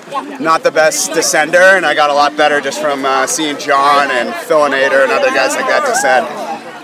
What are you racing? Yeah, yeah, I am. So, so what's the goal this weekend?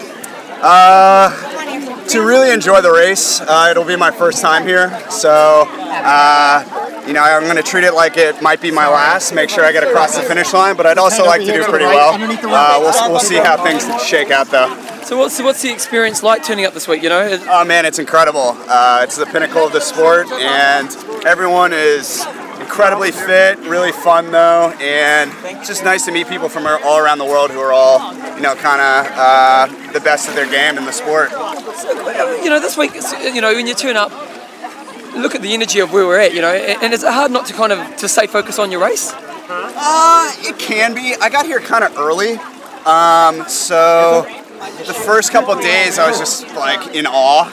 And then uh, I've kind of gotten into a routine and a groove. I'm also here with uh, guys who I train with and whatnot, so they help me stay focused. Um, what's your picks for the race? What's that? What's your picks for the race for the pros? Oh, I mean, it's fun. I've got a lot of people coming in town to watch uh, watch me race, and uh, just talking to them last night, I was like, the pro race is going to be awesome. I mean, on the uh, women's side, it's going to be really cool to see what Mirinda Carfrey can do. Uh, I'd love to see her and uh, Ryf du- duke it out. Uh, and then on the men's side, the, the two Germans, it's going to be impressive to see what each of them can do, either Sebi or Frodo. Uh, other highlights of the week? Uh, the coffee boat, man. This is cool. This is uh, the first time I've actually done a swim out to it. Uh, I'm on the uh, Every Man Jack team, and we did. Uh, It's quite a few of you, isn't it? yeah, yeah, yeah. There's a good group of us. It should be uh, should be cool to see how the guys do. But uh, we were out here this morning with Roka, and I saw the coffee boat, and I was like, you know what? I've never actually swum out there, so I'm gonna I'm gonna go out and check it out. Hey, well, good luck this weekend, eh? Hopefully you have an amazing Yeah, race. thanks, and mate. nice meeting you, mate. Yeah, Okay, take well, care. Awesome. Your names? Christian from Sweden. And Martin. And we're from Sweden and Canada, but born in Australia. well, Australian and Canadian. Exactly, yeah. And uh, you boys racing this weekend? Yes. And, and yeah. I'm support crew, mate. Support Nice, crew. nice. One day. H- how are you feeling about the race? Uh, it's gonna be cool. Uh, it's my first time here, so it's I'm gonna enjoy it. But uh, it's gonna be hard, but that's how it's supposed to be. And have you been here before? This is my second time, yeah. Yeah. Every time I get inspired, but then every time I'm not fast enough. Bugger! Exactly. Exactly. What, what are the highlights when you come here? Jeez, I don't know. It's probably seeing some of the freakiest, fittest people in the world. It's just uh, I walk away from here feeling like a real fat dude. Yeah, it is funny, isn't it? Because you just, yeah, how can you not feel insecure about how you bloody yeah, you look when you're here? Exactly, yeah. But listen, I want to thank you guys for a great show. You've got me through a lot of turbo sessions. Yeah, same here. It's uh, it's been uh, my favorite podcast for five six years. Oh, thank you. So, so what's the goal for your race? Uh, it's uh, yeah to have a good race. Uh, it's hard to say times and positions, but uh, I, I'm I'm in uh, the best shape of my life, so I hope to be able to put it out there and uh, also enjoy it along the way. Where did you qualify? In Barcelona last a year ago. So. So was it nice having the year, or, or was it a bit of a pain? Or No, it was perfect because we could book the trip early. I could bring the family Of uh, and uh, prepare. So that was perfect. And how long have you been here? Since Sunday. So And uh, how do you not? How do you control? You know, like it's kind of there's so much energy right now, but also stay focused on the race. How do you embrace the experience, but also stay focused? yeah, so I'm I'm down here for a while every day, but then I go away with the family to a beach or do something else just to yeah get away from it as well. But both. What have been the highlights so far? Uh, well, I met some of the hot shots on Monday. Uh, so Mark and Dave and Paul and Fraser and, and stuff. That was that was cool. They're really approachable and they were. It's a nice thing. We've been interviewing some of the pros, and and the, the nice thing about our sport is there's no like arrogant ego. You know, like that everyone's very approachable, even even just age groupers, and you know, like it's a real kind of cool sport for that reason, isn't it? Absolutely agree. We're uh, lucky enough to live in the same hometown as uh, Heather and Trevor Wurtele. They are the nicest, friendliest people. They share tips. They coach the local juniors. They're just fabulous. And uh, what, what are you going to do on race day? Get really footsore. We got a we got a bunch of friends to watch. Uh, shout out to all the people from Kelowna and from Canada. Friend John, and you guys have a great race. Yeah. Good luck for the day, mate. Thank you. Yeah, awesome, boys. Yeah, thank you. It's so good to. Okay, we're very um, happy to be here at the the team's BMC Etixx U Place. I'm not sure which order the sponsors go in. Um, team meeting. We've got the, the manager over here. So I want you to tell us a little bit about the, the team concept and how it's sort of been going over the last couple of years, and just introduce yourself to the audience. Yeah, hi. Uh, my name is uh, Bob de Wolf. I'm the general manager of the team.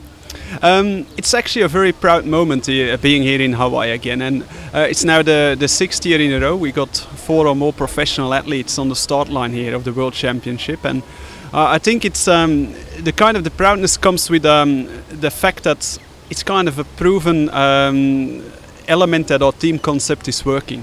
Uh, to be able to to be here six times in a row, four more professionals on the start line, it means like uh, we feel we're doing something right. Um, enabling the athletes to, to be supported in a very professional way, uh, helping them with, with all elements that can kind of optimize their performance. That's always been the belief and the concept behind the team. Um, you could almost compare it a little bit to, to a cycling team. uh, where they have a mechanic, they have a, a team doctor, an osteopath, uh, a physio, you name it. Uh, but in triathlon, years ago, that was all looked at as like yeah very unique and special and but we found it like yeah normal hey, if you talk about professional sport it should be normal that our athletes have a mechanic here in Hawaii. Mm. And, and, and that's been the, the entire concept years ago. How can we um, provide a structure around our athletes in the best and, and to support them in the best possible way? And, and, and that's why we kind of uh, started with the entire team project. And uh, that's now since 2008. We have started building on that team philosophy. And uh, yeah, like I said, six years in a row now, we, we are delivering with, with a, a substantial number of pro athletes here on the on the start line. So that is great. Yeah. So, um, ha, ha, in terms of the sponsors, I'm, I'd imagine your budget compared to the, the Etixx BMC cycling team is probably a fraction of their budget. I mean, in terms of the return the sponsors are getting, um, you obviously don't have Tour de France style coverage and stuff. So how how are they sort of measuring their returns on on whether it's a good investment for them?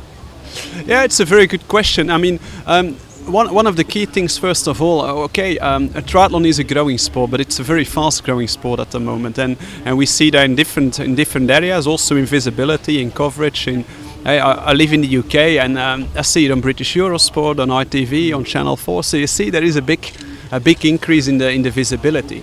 Uh, but I think for our partners, visibility is always a crucial element, and, and that's why we really try to deliver as much as possible.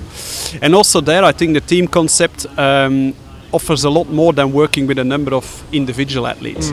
Um, if I give you a very simple example, but uh, let's say on, on Friday, our athletes go and check in at the bike at the bike check-in.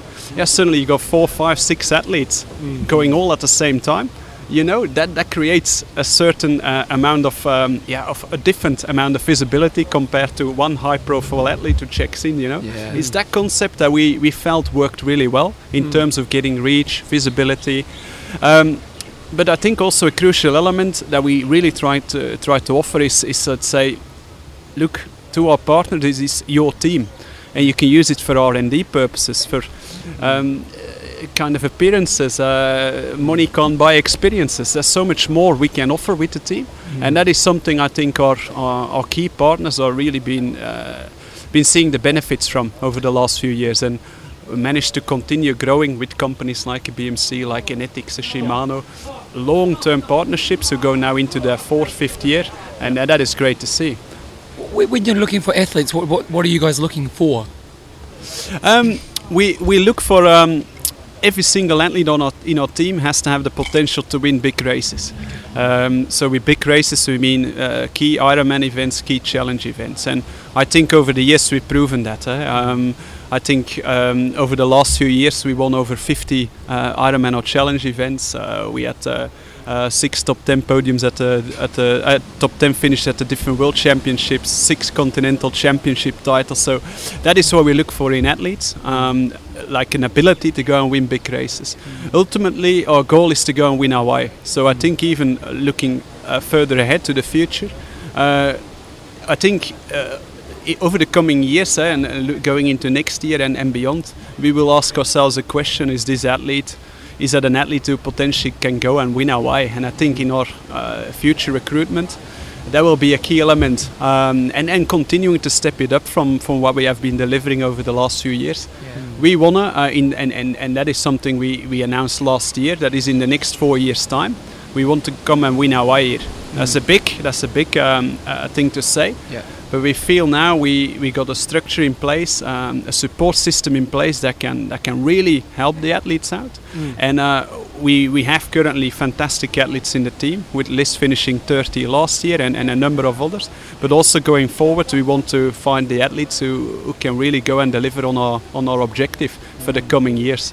So Can the athletes have any of their own personal sponsors, or is basically you have the team kit and, and, and they sort of they're on all of the same stuff? Um, look, we in in terms of our uh, entire setup, we, we focus on a lot of team partners eh, who, who provide the majority of the equipment for, for the athletes, eh, from bike to, to apparel to helmet eyewear. Uh, but there is an, uh, a flexibility for the athletes to work with uh, with non-conflicting personal sponsors. Yeah. Yeah, awesome. And um, How fast can you run a marathon? Yes. Sorry? what's, what's your what's your sporting background? Um, I was a triathlete. Yeah, I s- played football for 20 years. Yeah. Had an injury at age 25, and it was either uh, an operation or six months of active rehab Yeah. by swimming and biking. And uh, I fell in love with triathlon. I never played football anymore, and I got hooked by the sport. Yeah. I did Kona here in 2008 as an amateur, and um, yeah, that was my dream huh, as a as a as an amateur athlete, and and uh, that's how I eventually ended up in, in triathlon as, as a as a job then. Huh? Yeah. There you go. yeah. Awesome, Matt. We think what you're doing here is a great job, and um, keep up the good work. And good luck with the Kona win. Yeah, yeah. Thank you. Thank you. Gotta start again. Uh, Luckily, rookie, luck- rookie luckily it wasn't five minutes in. Okay, team. Well, we're Alright, pretty excited. start We are at the Blue 7010, and as I was just saying in our first take that I didn't push record on, the music is pumping, the atmosphere is good, and we've got Paul McGlynn here. That's right. And he's going to tell us his story of getting to Kona, which has taken a while. It's good ta- things take time. It's taken a long time. 24 years of uh, triathlons. I thought, well, I'll start at Olympic distance. And I thought, well, this this uh, Ironman distance, they're mad doing that. So after a few years, I did the 70.3s or the halves, and I thought, ah, yeah, that's confirmed that the the, the fulls they're they're silly. Um, Ten years ago, I started my first Ironman, and uh, I had the goal of getting to Kona. Um, it took me 13 Ironmans to get to Kona, So- and here I am. So um, I got the at the beginning of this year at Ironman Australia. I I had uh, 12 Ironmans up my sleeve, so I was So entitled to the that legacy- legacy yeah. slot. And all the pressure was off for Ironman Cairns, and uh, I got fourth in my age group and got a slot, and here I am. So, you beauty. Had you been close before?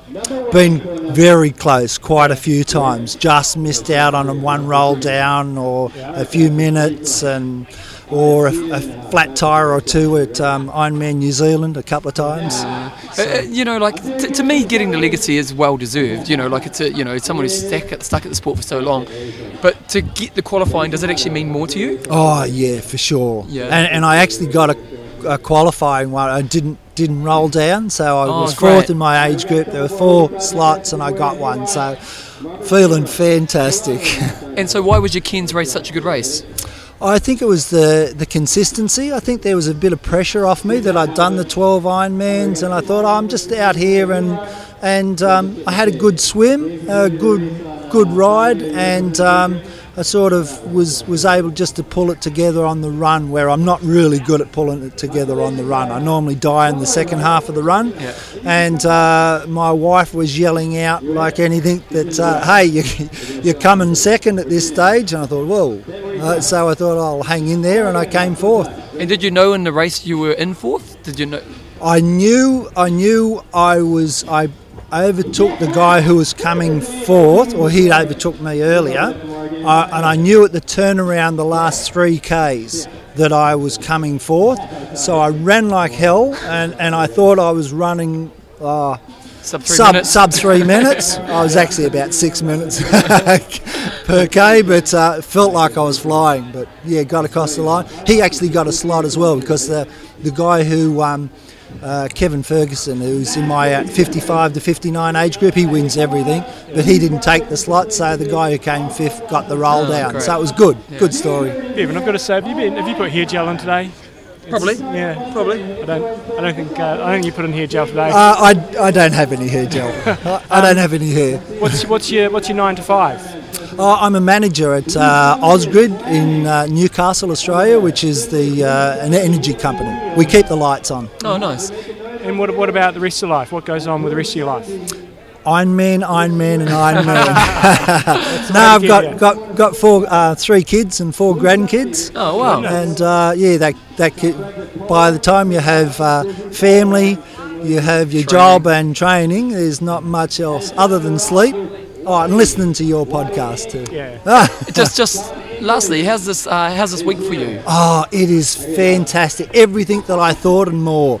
Look, I've been just doing everything. Like Bevan and I went out to the the, the coffees of Hawaii uh, boat this morning. And just all those experiences. We did the uh, Parade of Nations yesterday. The Undie Run is on tomorrow morning. I'm doing everything. Yeah. And what's what's your strategy in the race? Are you going to race it or have fun? No, I. I, I, I, my whole goal is to enjoy the whole lot. Yeah. and finish with a really big smile on my face. If I can enjoy the whole lot, take it all in, um, that's that would be fantastic. Right. Awesome, mate. Well, good luck. Thank well you. done on getting here. What, are you, And, what, what are you wearing on race day so we can spot you? Uh, it's it's um, uh, Wayne Medcalf. He's got uh, 17 hour uh, gear, and it's the Australian oh, kit. yeah, yeah, yeah. And what's your predicted time for yourself? I'd like to do 11.15. Yes, we're gonna we've got to ask all the age groupers that. Okay, And see who gets time? closest. Eleven fifteen. Yeah, okay. 11.15 Lock it in, would Eddie. Lock it in. Well, good luck. Thanks, guys. keep it up, mate. Appreciate it. Awesome work, mate. Bye bye. Jolene. Jolene. Oh, you come into really good ones. Jolene, Jolene, Jolene, How long, how long will that go for? 15 seconds? A whole song for me, mate. I tell you. please don't take my man. You, you understand the song? Jolene, Yeah, okay, Jolene. enough. It's enough. It's enough. Yeah, you understand that song? She's basically stealing other men. Yeah, basically, yeah. that's what Jolene does. Oh, really? Yeah. that's a great. I love that song. It's a classic song. Jolene. How you going? from Australia. Jolene, you've been stealing everyone's men? No, not lately. Okay, good. Not lately. Maybe in the younger years. So I, I sent a, out a post on Facebook and said, um, okay, we need some we need some age groupers out there, you know, who are over in Kona qualified, sort of middle of the packers, not these psychos at the front of the pack. Um, I'm not sure if Jolene's going to be at the front or not. And um, get an email back from Jolene and, and um, you go training at two o'clock in the morning. Yeah, that- ma- so that's Psycho really does fit the, the, the form. Well, when you've got a long session to do and you've got kids and you've got to be back in the house by 6.30, 7 o'clock, you kind of have to push it back So, a bit. so often yeah. do you do that? Oh, not often, maybe once a month. Oh, um, Yeah. not often. No. No, that's. I, I can, Most of them are around 3.30, 4 o'clock starts. Wow. So t- tell us your story. How, how have you ended up here, and um, and what's your sort of background, and and your, your surname? Because Surname's Crank. yeah. Oh, oh gold. My first You haven't changed it to that. No, my married name. So, oh, that's insane. That's the reason you married him, wasn't it? Well, I wasn't into triathlon at the time, Oh, but I must have known. Yeah. Yeah. yeah. My cousin needed a swimmer for a team try 2009, and I was like, oh yeah, that sounds fun. I'll do that. Yeah. So yeah, did the swim and was hooked straight away. Loved it. Went back and did a couple of years of enticer distances. Um, then did a couple of years of I like sprint. that. Enticer distances. That's Yeah. That's good. The Aussies do some good stuff. Yeah. That yeah, now you wouldn't even wake up for, but yeah. Yeah. um, then I did a couple of years of the sprint distance. Then I started my first Olympic distance was in 2013. Then my first half Ironman was 2014. My first full Ironman was 2015. And then this year I qualified for Kona it, at Cairns. Yeah. And my second Ironman. I did my first Ironman and thought, you know, it was a bucket list thing. I was only going to do one just so I could say I've done it. And but enjoyed it. I came 15th in my age group, and I thought, okay, if I get serious about this, maybe you know I could go to Kona because Kona's one of those things that you never get there. You just watch on telly and YouTube, and yeah. And so I got myself a coach, um, Mel Cockshut. She's from Port Macquarie in Australia. Go, Mel. And um, yeah. and yeah, knuckled down and got serious for 12 months, and here I am. Yeah. So, so when, when you're qualifying Cairns, how much harder does it make it to get here? If you know, not like logistically, because you know, I was speaking to a, a guy who qualified in Brazil, and he's saying it was cool because you got all year, you can plan it. You know, there's plenty of time to plan the family. It's cheaper and that. Whereas in Cairns, it's June, isn't it? Yeah. So you know, you shit. Everything's inflated. Language, so Bevan. I mean, sorry, bugger. Everything's inflated, but you know what I mean. Like, how much harder does it make the logistics of it happen? Yeah, well, we started looking at accommodation way out, and I almost booked something, and we were looking at places, you know, if we can give you three months' notice, will we get a refund, that sort of thing. But I didn't want to jinx myself. I thought, no, we'll just leave it. So I'd researched it all, and we had the place ready. So then, you know, when I qualified, it was like, yeah, press the button, we're ready, we're going. So, yeah, I kind of had it all organised, but hadn't actually paid for or booked anything. But yeah, everything fills up. So we're like 10 minutes up Palani Road by car, 10 minutes. Wow. So, but we've got a house. I've got my family here. There's six of us, so it kind of worked out well anyway. Great. Tell Yeah. us your, your family setup. You got three or four kids. Um, I've got three kids. One's in Japan at the moment Yeah. on a 10 month student exchange. Oh, cool. So I've just got two with me. They're five and seven. Yeah. And then my uh, my mum, and, my stepmom, and my dad are here, and my husband's here, of course. Yeah. Yeah. How has this journey been on the relationship in terms of looking at not, not just relationship with your with your husband, with your kids in terms of keeping everything in, in check?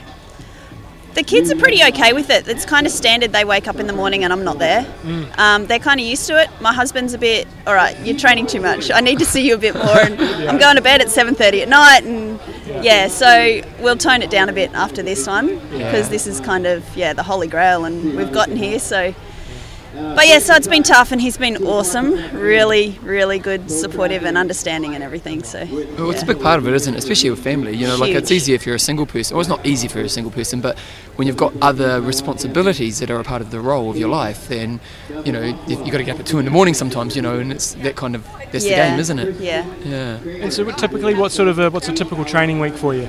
Um, ooh, anywhere up to probably 17 hours, probably been around about my biggest. Normally 10, 15. Yeah.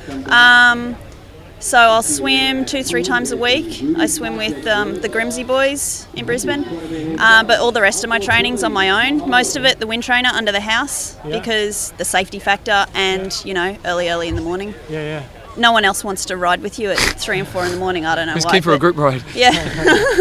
um, so I've actually had one group ride, I think, while I've trained for Kona, and that was we met at 4:30. So I left my place at four, Yeah. and yeah, no one came back for a second one. I don't know why, but so yeah, all my rides have been on my own, and um, probably do th- three or four bike sessions and about the same runs. Yeah, week. What, what do you put down as your key to getting here?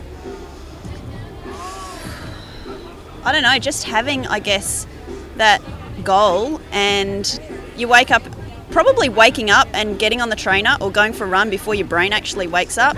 Wake up, have a drink, you're out the door within 15 minutes.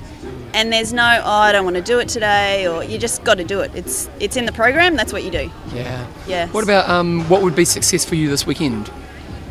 Not getting blown off my bike Yeah. and crossing the finish line. Okay. So just get it done. Yeah. Yeah. Ideally under 12 hours, and I don't want to kill myself out there, but I'd love to run the whole run. Like I've done that my other two Ironman, but here I don't know how I'll handle that. Yeah. I ran from the Energy Lab back in here, not yesterday, day before. It was quite overcast and it was hot. Yeah. And it was overcast, Yeah. so if the sun's out, yeah, who And knows? this is coming from an Aussie from Brisbane. Yeah. but mind you, I've been training at like 10 degrees in the morning. Yeah, I suppose, So, yeah. yeah. Uh, I know you said you want to go sub 12, but we need we need specifics. So give, give us a time because we're going to get time. Okay, from the eleven lady. forty-three twenty-seven. Wow, that is specific. Oh, I like Point two two. Yes. Uh, And uh, who's your pick for the girls' race? Can I say Mel? Because she's my certainly can. or Rinny. Yeah. Yeah, they're my two favourites. What about boys? Just so happen- maybe just they happen could to be Aussies. Maybe Yeah. they could, yeah, both cross at the same time. Yeah. Um, What Aussies are, uh, what Aussie guys have you got? Brad Kahlefeldt.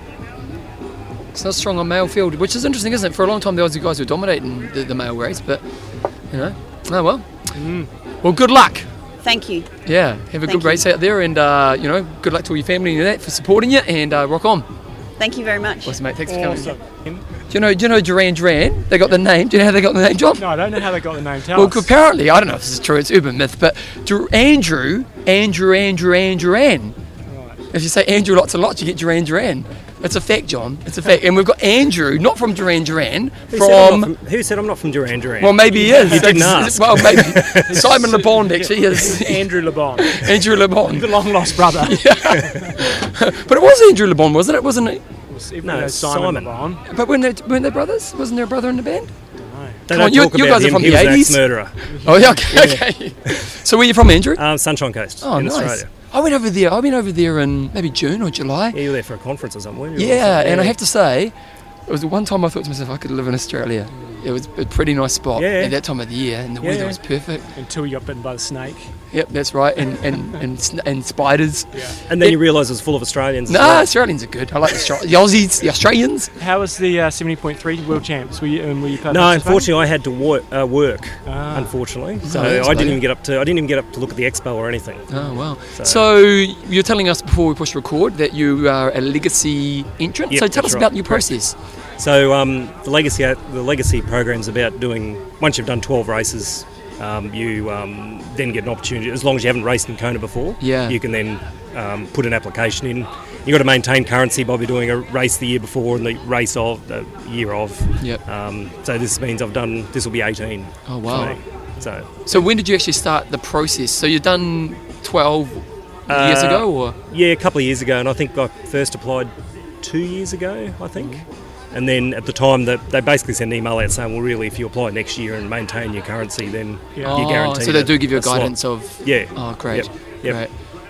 So, And how long have you been here, and, and is it what you expected? oh, it's amazing. Yeah, I got here Thursday last week. Yeah. And um, and so what's that? Five or six days or whatever Yeah. it is. And um, yeah, it's everything and more. I've just been trying to figure out how I can get back here again to race. Yeah. And I haven't even done a race yet.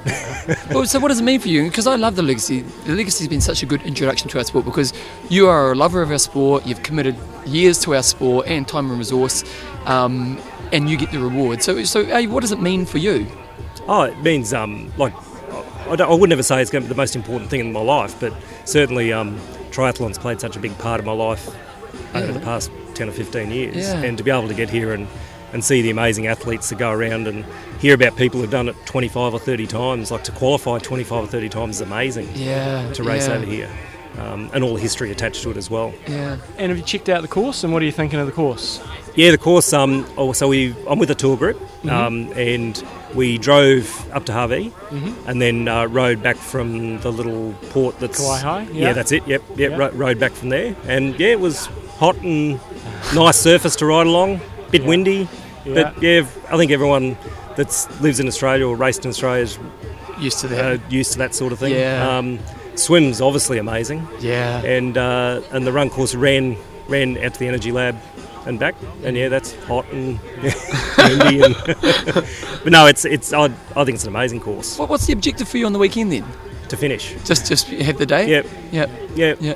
Yeah. I just want to finish, and yeah, I'd, I'd be considering how I got here with the legacy program to to not finish would be Yeah, okay. devastating. Yeah. Yeah. Um, had a big year with um, with my father passed away three months ago. Oh, wow. Um, had a new baby, so my partner Jan is back in Australia now with our five week old. Oh, hello, hello, Jan and baby. What's the baby's name? Um, Violet. Oh, nice. Violet. Violet. And um, so yeah, so it's been a big year. Already, and moved house the day before the baby was born.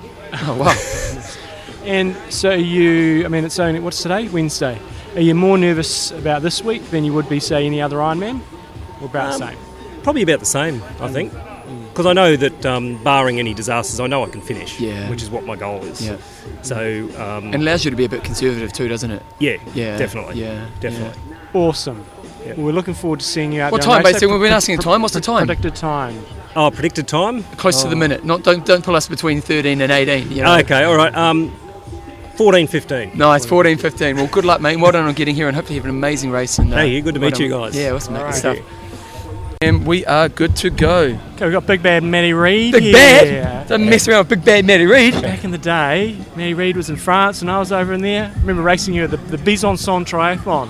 Did you beat him? No, he beat me. It was a, it was a downriver swim. I remember this. It was down, you got, got on these buses. It was probably about as hot as it is today in Kona.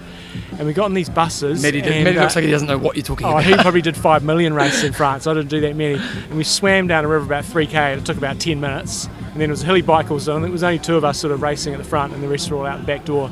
He beat me. Uh-huh. And um, but I did find out later that I think the day before there'd been a dead body in the river. Oh, really? yeah. oh, wow. Because Big Bad Matty Reed had been there, that's why. why. so um, we were just talking to you before we came on here about your race here in Kona, and um, tell us your, your sort of experience coming from short course to sort of halves, and then actually coming over here to Kona, thinking you're gonna gonna go out there and kick some ass.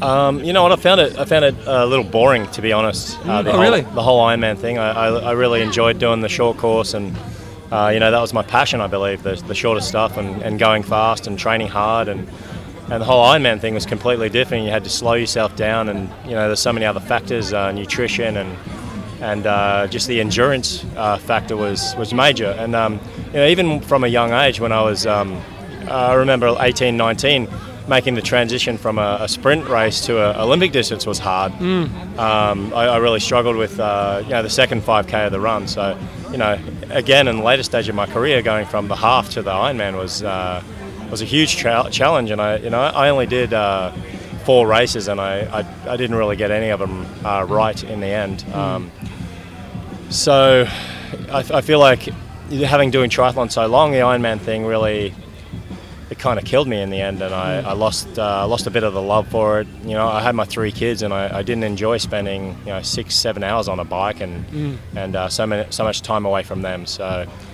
you know, um, the whole Ironman experience wasn't wasn't a, a great thing for me because I, I never finished my race with nailing one Ironman. I didn't really do enough of them to to have that good race. I believe I did um, a Mont Tremblant, and uh, I was going to have the race that I wanted that day, and I got a flat tire Uh. because I was at mile 70 on the bike, and I felt amazing. Mm. And for some reason, my tire went flat, and the roads were perfectly smooth. There was no Uh. reason for it to go flat, and it did. And uh, you know, I always regret that that Mm. day.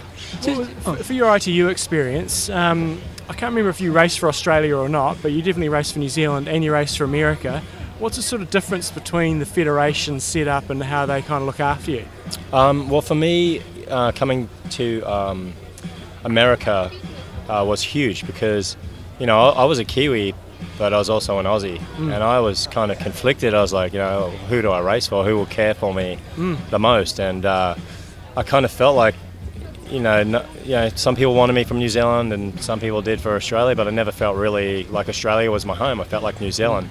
So when I actually started trying to race for Australia, you know, I didn't really feel that welcome. But then when I came to America, I felt like everyone wanted me, you know, Oh, really? here. Yeah. Um, so, and their support was huge. They had a, a great system in place where, you know, they, they paid good money. You know, if you if you were on the A team, they, they gave good money. They gave you good health insurance, and you know, I think I was on maybe like 40 grand with them a year, Mm. which is Mm. uh, great support. Mm. Um, they had a really good system, and um, you know, we had we we got good results because of it. Um, so I think my early days, I, I didn't really compete for Australia. Their team was amazing. You know, they had Yeah. Welshies and Bevans and McCormacks and Miles Stewart, and you know those guys were incredible. So you know, I couldn't compete with uh, a lot of those guys. Um, you know, in my in my junior years, um, I I won a lot of Australian championships and things like that. But you know, the progression to the professionals. You know, as, I said, I struggled with uh, Olympic distance and, and that endurance uh, Mm. originally. So so I didn't make too many uh, you know teams and, and be involved in federations or anything like that. So you know, America was really you know my most involvement in, in a federation, and, and they were amazing. USAT. And when you sort of moved away from ITU racing but still doing Olympic distance, does that sort of boom it stops? And, and by that stage, I remember seeing you looked like you had some pretty good sponsorship and stuff. Yeah, you know, that's when I made my most uh, most of my money was when I, I started doing the non-drafting, and the sponsors that got involved in that were, were so much uh, you know more lucrative, and um, the the ITU was was so good for my uh, non-drafting racing, just with the, the speed and you know the quality of field in those World Cups was amazing. So you had to keep yourself at a, a really high level, and taking that into the non-drafting you know, made me you know race really well. And uh, you know I actually did both for for uh, many years, and um, you know I enjoyed doing both. And then making the Olympic team was, was huge for me as well. So sticking with the, the ITU stuff during the um, the drafting racing was um, was all part of making my my career you know um, successful. What was it like going to the Olympics? Uh, well, it was an experience that I kind of wish I could do it again because I, I got so wrapped up in you know, a medal. You know, I had it in my in my head, making you know, got to get a medal, gold, silver, bronze, and then, you know, it- my story is a little different because what I had to do to get to the Olympics was it was just crazy. Um, you know, I, I won the Olympic trial in, in Alabama, and then two days later, the USAT director called me and he's like, "Sorry to pour water on your fire, but your spot didn't really mean anything because America only had two spots in the Olympics." And if, if you if we had three and you won the race, you would have got one of those spots. But because America only has two, you don't get a spot. Mm. And I'm like, what do you mean? I just won the Olympic trials. I'm going to the Olympics. And he's like, no, no, no, sorry. You've got two choices. Oh my God. Yeah, it's horrible. Two choices. One is to go around the world and get three spots for America, and then the spot is yours. Or you can go to the next Olympic trials and try to win it again and beat Hunter Kemper and Andy Potts, who are you know two amazing athletes. And uh, you know, I was like, I weighed up my options, and I figured getting three spots for America is better, anyways, than having two. Yep. And uh, it was pretty much up to me to go around the world, and you know, South Africa and Spain, and Oh, really? Yeah, and with the pressure of knowing you have to at least, you know, you got to get that third spot. Yeah, it's actually a good story because it was like me. It, it came down between USA and Russia, and uh, Oh, it's like war. yeah, pretty much. Yeah. So, anyways, after you know going to South Africa and, and getting second in a World Cup, and you know um, traveling to Spain, where it was one of the coldest races I've ever done. I believe, um, yeah, in that race, Andrew Johns uh, got so cold. Oh, he, he was like on a, on a descent on the bike, and he, he was shaking so bad that he shook himself off the bike. Oh, really? Yeah, that's how cold it was. It was freezing. Um, so, so yeah, I forgot what I'm talking about. What Uh, it was you and the Russian, basically. Yeah, yeah, So, anyways, it came down to after about you know seven or eight, or six or seven races uh, going overseas. It came down to the World Championship in Canada, and uh, I had to beat the Russian, and the Russian had to beat me. The Russian would have got the spot if he beat me, or, or I would have got it. So, anyways, we get off the bike, and you know, I look over my shoulder, and the Russian guy's right with me. Nice. Anyways, get through the whole run, and we get to 800 meters to go, and we have a How group. cool is this? We have a group of uh, like eight guys. The Russian guys right on my shoulder. Uh, you know, Simon Whitfield was there too, and uh, we just you know start sprinting with about 400 meters to go. Russian guy, me, and Simon, and and in the end, I uh, I got fifth place at the World Champs, which is, which is still the the best finish of a USA male at a World Championship ITU Yeah. race. And Simon Whitfield was about an inch behind me. Uh, and then the Russian guy was like a meter back. Wow. And uh, yeah, we got the third spot. And Was it like the hardest you've ever worked? yeah, it was. It was. Uh, and I was, I was super fit and uh, I was really proud of my performance because I really struggled at World Championship races my whole career. That was my best race that I, I probably had at a World Champs. And, you know, to cross that line, having that good race and then knowing that I made the Olympics was like, was massive for me. I was so happy. But then I had to back it up again like a month later at the Olympics. And It's too tired. I was trying to hold my peak for the whole year, trying to do well at these races. And you know, Jan Frodeno probably raced three times that year. Yeah. You know, he's the guy that won the gold Yeah, medal, yeah. obviously. And uh, you know, I was kind of, I felt kind of gypped a little bit by having to do all that.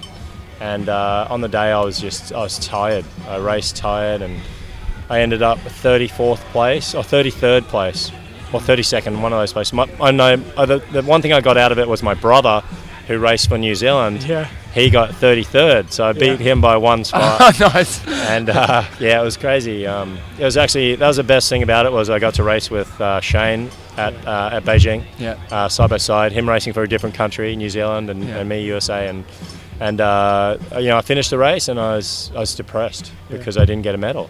Ah. and I should have been stoked that I went to the Olympics, and you know I did my best, and you know what I had to do to get there was was uh, amazing, and and uh, yeah, it was it was crazy, and you know I didn't have a lot of support, you know, you know from my wife, Yeah. uh, who was also expecting me to get a medal, Yeah. and uh, it was just disappointing. I actually didn't go to watch any other events and support you know any other guys, and I I looked back at it and I was like, Sh- so stupid. I should have done that, gone Embrace and what you were part of. Yeah. yeah, I was, I was there, and I should have embraced the Olympic, uh, you know, movement and just been there is amazing. And I changed my ticket and flew home and raced Chicago Triathlon like uh, uh, two weeks later or something like that. Uh, well. So um, I regret, totally regret doing flying home. I should have stayed there and done the closing ceremony and just yeah embraced it. So, so you were saying before we pushed record, you were talking about when you did Kona and just that bike. Maybe just give us a bit of insight into that. Yeah, well, um, you know, in the, the dynam- dynamic of the pro race is, um, you know, there's so many good guys that do the race. It's like, you know, 30, 30, 40 guys that are really high quality. So everyone's pretty much together when you get out of the swim, apart from, you know, top swimmers like Andy Potts and that. Um, but, you know, when I got out on the bike uh, the year I did it, we had a massive group as well, and my plan was to get to the front and uh, was actually get up the front on Palani Hill. But I think everyone else's plan was to get to the front on Palani Hill, and it was like a just TT it was just-. It was jammed. It was like there was you know 30 guys trying to get to the front, and it was it was impossible. So I, I hit the top of uh, top of the hill, and I was in like 30th place, and I knew I had to make my way to the front. So um, I tried to work my way up, and, and to do that, like the guys on the front are sitting on you know 350 watts probably for the first I don't know first first half of the race, I guess. I don't know. They're sitting on a lot of watts. So for me at the back, trying to get to the front, I've got to do over 400 watts to get to the front. So um, you know I moved up a lot, and then uh, I remember halfway out to Hawi, somebody gapped, uh, dropped off in the middle of the pack. Yeah. And uh, you know, being at the back, you can't see if there's a gap. So then once you realise it, you have to chase back onto the group. And I think one of my efforts was over 10 minutes, and uh, I was pretty sure I was, you know, 350, 400 watts trying to catch back onto the group. I didn't want to get dropped. and uh, it was too much. You know, over the red line in an Ironman is just is crazy. Yeah, for two minutes. Yep. And then I, I did catch back up, and then uh, we were pretty much at Hawi. And again, I, I still wasn't at the front. There's still, you know, 20 people there. And uh, on the way to Hawi, I moved up more, and then uh, I was sitting on a Neko Lanos, and he was going through a drink station, and uh, he dropped off the group. And uh, so I'm like, crap, now i got to go past him. And again, I, I went past him, and I was, I was off the back by about 50 meters, and uh, there was a headwind going up Hawi. And, uh, you know, I did my best to get on, and I, I got like 20 meters from the, the group, and I just popped. And I was halfway through the bike. Ugh. so I just, I suffered. long day. Suffered all the way back, and uh, probably lost 30 minutes, I think. And the, I kind of gave up mentally as well because I was just so tired, and it was so hot and windy, and Yeah. yeah, it was hell out there. And I, I got off the bike all dejected, and you know, but my, my goal was no matter what, it's going to finish, and uh, tried to run, you know, somewhat somewhat well, and you know, being a big guy too, it's a real real Yeah. disadvantage. I think I was, you know, I'm 180 pounds, and you know, to do well, I probably need to. You know, starve myself and you know look like Chris Froome, I guess, to, to do well here. Well, when you look at Macca when he won it, it there was nothing on him. Yeah, you he know, was like, it super skinny, yeah, for he was- him. Yeah, Yeah. because he's not a small unit either. Um, Yeah. So what are you doing over here this week? Um, you know, a bit of a holiday for me. Um, you know, times have been tough. Uh, you know, with uh, you know divorce and all that sort of stuff in my life, and you know, it's the end of my career now. I, this is my last. Well, this was my last year. I I, I kind of gave up uh, midway through this year, and uh, you know, just hung up the shoes, I guess, um, so to speak, because it was just too hard with you know everything that I've been doing, and and I'm old now. I'm 40. You know. Join the club. I joined Yeah. their club a few months ago. Oh, I'm Yeah. young. I'm 39. Yeah, Oh, those yeah. are- oh, guys, you remember these years. it's funny, yeah, people saying, geez, I'm getting old. I'm like, no, I am old. I'm not getting well, old. the problem for for you is that your sport. It's you are old. You know what I mean? Like you know, Yeah. actually in years we're actually kind of mid, but like as for you, your career's finished. Yep. You know, like 40 is the end. yeah, it is. You know, I always planned it. You know, 40 was my cutoff. Yeah. And I was sticking to that. Yeah. Um, you know, but but I'm I'm stoked with what I've done in my career, and you know, traveling the world. It's been amazing, and So what do you so we did we, we what like 'cause I was actually talking to Corey about this the other day and we were just talking about how that kind of identity you know like you know because I've been a triathlete and you know and, and so there's a, probably a career building that happens but also a sense of self like how do you start to work on that Yeah, you know, it's really hard. It really is. You you um you know it's coming eventually, and you know I had Simon Lessing talk to me a few years ago, and I kind of you know listened to him, and it kind of sunk in a little bit, but I didn't really think. You know, he's he was like, you know, you need an exit strategy. You need to start working on that because once it's at the end, you're you're on your own, and and uh, yeah, the identity thing is, you know, I'm good with it. I don't, you know, I could I could I could go, you know, fly to some country and live by myself, and I, I don't Yeah. I don't care about that sort of stuff. And um, but you know, coming back here, you know, people bump I bump into people, and you know, you get to see old friends, and you know, people still come up and get my get the photo with me, and it's Yeah. it's kind of cool. And you know, I'll be a I'll be a name in the sport for for forever, I guess. I mean, as time goes on, people won't know who I am, but you know, every now and then, people still know still know who I am, and you know, I'm proud of that. yeah Great. Well, we'll get out there and uh, we'll see you on Palani supporting on race day, maybe. You bet, man. I'll be there. Yeah. Awesome. Yeah. thanks for coming on mate Yeah. Thanks so much, guys. okay John we've got James wait what's the accent now what do you reckon because all Uh, these all these kind of pommy accents I'm never that good at clarifying which one it is Just, just tell us your name and uh, how long you've been doing triathlon, and I've just got to concentrate. okay here we go James, three years. Oh, I, I'm, I'm going to say UK UK. We've got to get more geographic. England, I'm going England. Yeah, that's Eng- England. England Yeah. England? Yes! That's the one. Yeah. Yes. Yeah. Didn't sound Irish. No. The girlfriend's Irish. The fiance, sorry. The Uh, girl- yeah, yeah. well, get that right. Yeah. Had to change oh, that. the missus. The missus. so, how long you been here for? Uh, a day. Two Oh, days, wow, A it's day and a half, yeah. Wow. How, long, how much of a trip is it over for you guys? It was, uh, I went the cheap, like with the cheap way, which was the long way. So um, about 30 hours altogether. So it was How a long, long stopover. The flight time wasn't too bad. And how you Um, feeling now? All right, I'm uh, back on just about there, yeah. Yeah. I've been up since four o'clock this morning. So. Yeah, that's, that's the downfall of it, isn't it? yeah. So, what's your journey been to get here, James? I did Manchester to London, London to Seattle, Seattle to Kona. Yeah. So Oh, it's a long way. it's a long way. It's like us going to Europe. And so, where did you qualify? At Ironman UK Oh, wow. Wow. uh, in July, so I've had a quick turnaround. and it was always the goal to get here? Uh, yeah, sort of. Yeah, yeah. Um, I've only been doing it sort of three years, and then um, decided I'll have a little push this year and um, see what happens. And yeah, managed to get there just in the end. So what's your nine to five? I work for a radio station. I'm a breakfast show producer. D- Jeepers. Oh, mate, you're judging us. How we going? Oh, jeepers, did they get that record button? no, look, good setup, good setup. and, and what got you into triathlon originally? Uh, I went to see a physio with a knee injury, um, Paul Savage. Um, Go Paul and, Savage. Uh, uh, yeah, he's a uh, physio-coach.co.uk. I went to see him with a with a knee injury, and he told me he was doing Ironman UK a week later. So I thought I'll go and watch him, just down the road. Saw him finish and was like, the day I signed up the day after. He's like, I'm doing that. Really? Yeah. Um, so I went 11 hours in the first one and then got it. So your first race was an Ironman? Yeah, Wow. yeah. Um, Didn't, didn't listen to John's three-year plan. It's Huh. done three years, but yeah, it wasn't um, a set out plan. And what are your expectations? Oh no, what what have you uh, felt about the course and stuff since you've been here? And the, obviously the weather's a little bit warmer than the UK. yeah, a bit warmer. Yeah, um, I went for a nice ride yesterday, uh, just up the Queen K. It was a bit surreal, to be honest, kind of riding all the roads that you hear about. Because I live kind of 12 miles from the course at Ironman UK, Okay. so I was able to ride it to Ah, death before okay, the race. yeah. But so it's been crazy coming out here and seeing what you hear and watch on TV and. Had a nice swim this morning as well, and that's a bit clearer than the water at home. So In regards to the UK, you know, like for us around the world, UK is so good at triathlon right now. Um, what's the culture within triathlon? Is it is, is it a big community in the UK? Yeah, very much so. Yeah, Yeah. yeah. I'm, I'm not a member of a club or anything, um, but I still volunteer at club events and Yeah. get involved in it sort of that way. But I try to train on my own and um, work away solo because I do the, the early hours. So Oh, okay. I'm always Yeah, like course. free in the afternoon, Yeah. um, but it's always too late to do a do a session with a club. So Yeah, yeah, but just you, you Poms are killing yeah, yeah. that I saw the Parade of Nations yesterday. There was it was well represented. It was nice. Yeah, yeah. Uh, so what's your predicted time?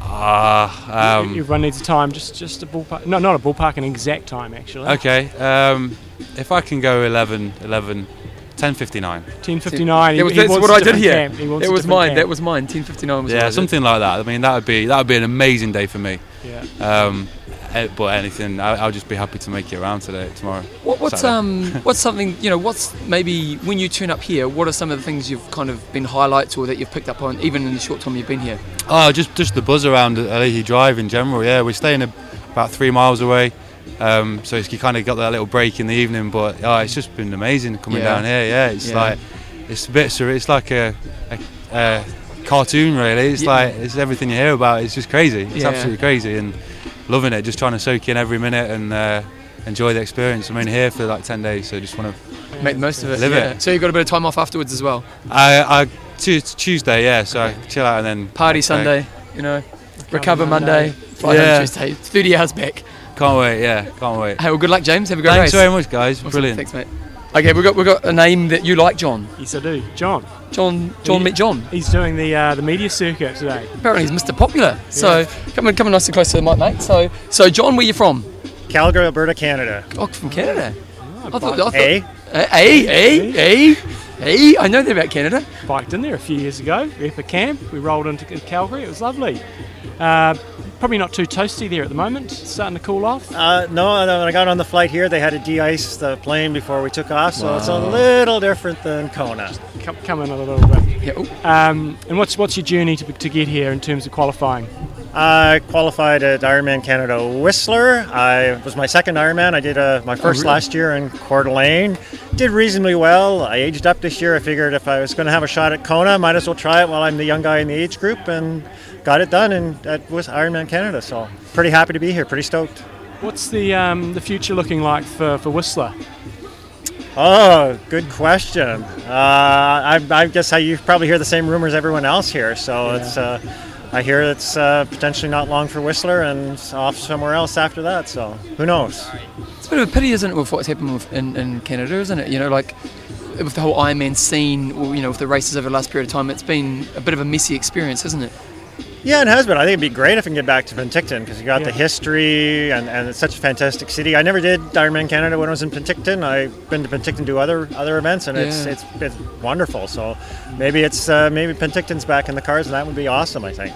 Yeah, it would be awesome, wouldn't it? So, what are your expectations for first Kona uh, after not having that many races in the bank in terms of experience? First Kona. Um, I'm here to have fun, enjoy the experience. Yeah. uh, Do yeah. loads of interviews. Yeah. Do lots of interviews. No. Paparazzi. Uh, the uh, uh, it's like uh, yeah. So I.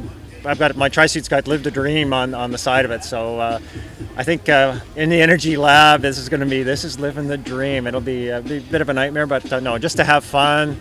Uh, try not to have any time expectations. I want to do well, but I think just have fun, enjoy the day, stay positive, and the time will come to me. When you turn up here, you know, this is kind of mecca for triathlon. So when you turn up here, what's the experience like for you?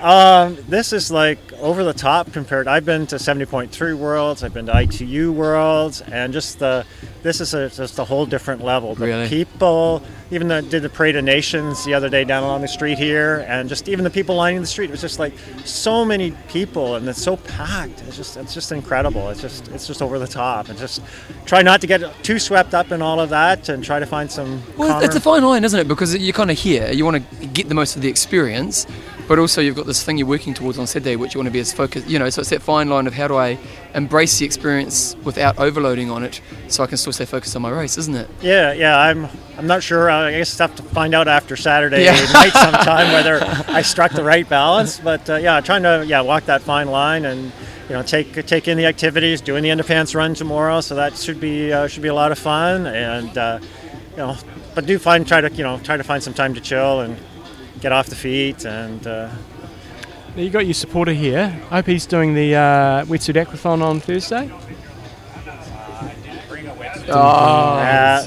I, I have heard of the famous wetsuit. Yeah, he's heard he's heard of it, but he's he's he's, he's diverting. Not mad enough. Not mad enough. Hey, what do you think was the key? You know, like, because a lot of people who listen to the show have done the sport for a long time, and that kind of co- Kona goal is, you know, that thing that maybe they never really get to, or legacy is the way they get there. You know, your second race, you managed to qualify. What do you think was the key for you to be successful? Um, well, I did a lot of other racing. Uh, yeah, I'm here on my second race, but I'm also here in uh, for the first time in the 55 to 59 age group. So uh, from that perspective, it's it's it hasn't been a short journey. Yeah. So uh, you know, I did a lot, did some 70.3 racing. I did some marathons back in, in the day, and I. I stopped doing those. My knees were giving me trouble, and I, at that point, I said, "I'm never doing another marathon." And when I got into triathlon, I was like, "Well, okay, I'll, Ironman's not in the cards because that means another marathon." So uh, you know, I got the 70.3s and I thought, okay, I, I'll give it a go. And gave it a go, and it was all right. And uh, here I am. So And so, so how are your knees now? Because you still are running, obviously, maybe not as much as what I would when I was doing Yeah. running training, but well, I, I when I did the marathon thing, I think I was running too much. okay. Um, so I dialed back the longer runs. Uh, I do longer runs now every couple of weeks. So trying to, you know, manage the body, being an older athlete, trying to manage the volume, Yeah. trying to get the recovery in, and uh, so far so good. Not gonna. Well, you're here, you know. Fantastic. And uh, what's your nine to five, and any family or anything like that? Um, I work. Uh, yeah, I work. Still working uh, back in the oil and gas industry back in Canada, which is not doing so great, but still still got a job, so that's working Okay. well. Uh, wife and three three daughters. They're back home between work and school and university. They couldn't uh, couldn't manage the time off, but uh, I got some support crew Yeah, here it's from party uh, week from- instead, Yeah, yeah, Yeah, yeah. So it's it's all good. It's been Oh, great. well, Congratulations. Uh, good luck this weekend. Thanks, guys. And hopefully you have an awesome experience. Yeah. Awesome. Awesome. Thanks, mate. John's, John's taking photos. He's official photographer right now. But the guy I'm interviewing is another John, but he's got one of the greatest names of all time, Duda. That's it. John, and it's, you're a doctor as well. I am. So you're Dr. Duda. Just- yes. That is sensational. I reckon it's like some people are blessed with good names, and, and Dr. Duda, That's he has right. it. Hey mate, hey, we'll, we'll, we'll get on soon. Um, so John, John was he's been telling me a little bit about you. So you, you, it's been a, bit, a long journey for you to get here. Tell me about it. Yeah, well, um, uh, Kona will be my 12th Ironman. Wow. Started racing in 2005. Uh, it took me a while to figure out how to do it. Uh, as you had on your podcast the other day, Lori Sherlock nominated me for age group of the week and said a lot of you guys said a lot of nice things about me. But uh, yeah, it's just been a long, long journey. You know, I've just been keeping at it, and yeah. So, so you're the real example of someone who's just stuck at it and continually grew. Yep, yep. I think for uh, for a long time I was probably fit enough, but I just didn't put it all together and did, just didn't have the right race. You know, I just didn't race smart, and and uh, last couple years sort of learned how to do that. Yeah. And you talk about that because you know a lot of people in our sport that's their biggest problem is that on race day they, they work against themselves. Right. So so what was the key to allow yourself to actually come to the place where you are where you are now? Well, actually, uh, John, who who is my coach, um, uh, basically said the the race starts at mile 20. So you have to do everything you can to get to mile 20 in one piece, and that's when the race starts. And embrace mile 20.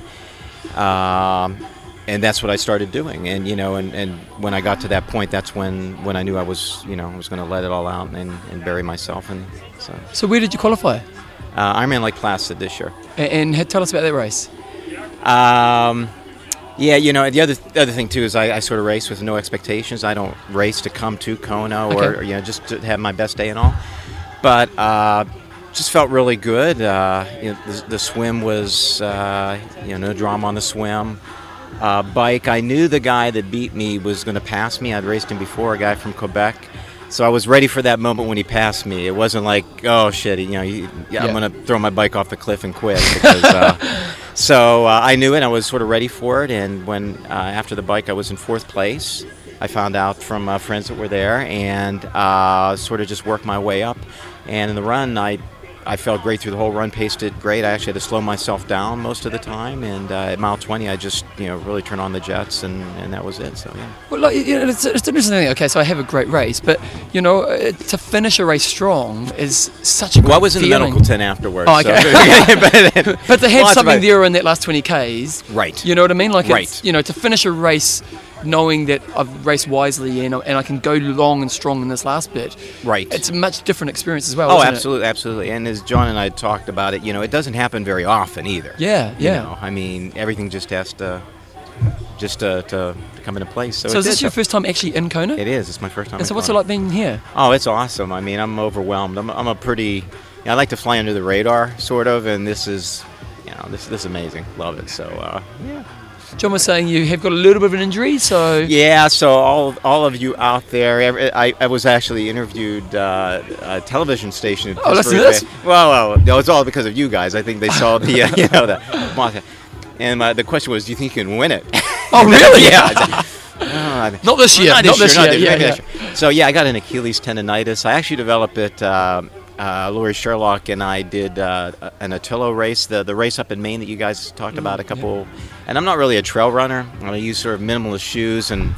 John and I talked about it whether I should do it or not, and I think there were nine or ten islands that we had to swim to and then run across. Yeah. I think it was on mile or island four or five. My Achilles was. Oh, really? I've had enough because we were running over rocks and, Yeah, and yeah, all kind terrain. of crap and stuff. Yeah, and so, uh, and I've always been sort of nursing the Achilles for a while, and it sort of let loose then. So I've been, uh, you know, just uh, getting therapy and everything, and uh, you know, Saturday's all about the experience for me. I'm I'm going to do the best I can, but. Um, you know, I'll get through the run somehow. So, So, so it's, Yeah, it's a lot about management of self. Exactly, in the race. exactly. I was my brother was at we were talking about, it, and he had the best phrase because everybody asked me, "How's your Achilles? How's your Achilles?" And you kind of get tired of it, and so he- my brother said, "Well, it is it, it is what it is, John." And I said. Yeah, it's called Iron Man, not Pussy Man. so that's sort of, uh, you know, you just get through it. Like, how much did it mean for you? Because obviously you're getting to that point where legacy was an option. You know, a couple more Ironman, you would have been in Yeah. that legacy level. How much does it mean for you to get qualified? Oh, it, it did. It, and to qualify and not to have a roll down either. Oh, you know, okay. that was uh, uh, that was big. I mean, it's just. I mean, I still haven't gotten over that. I mean, as you know, it's it's just it's just so hard to get here. Yeah, and, and, yeah. And it's getting and- harder. and- yeah, and every and you know some of the races are going down to 30 slots, and and and at, at Placid, people came, are coming from all over the world. So uh, there's no easy way, and so you just you know just have to trust you know trust your training and and Trust your and have coach. that good and trust your coach. Coach yeah. Newsom, yeah. you? Yeah, I'm not, Pre- predicted time. Everybody's got to put in a Predicted predicted, time. And I know it's tricky when Oh, you he's we got don't Kelly's know predicted. on the run. But let, let's say Oh, the run goodness. goes well. Oh boy, if the run goes, uh, I hate to do this because I always jinx myself.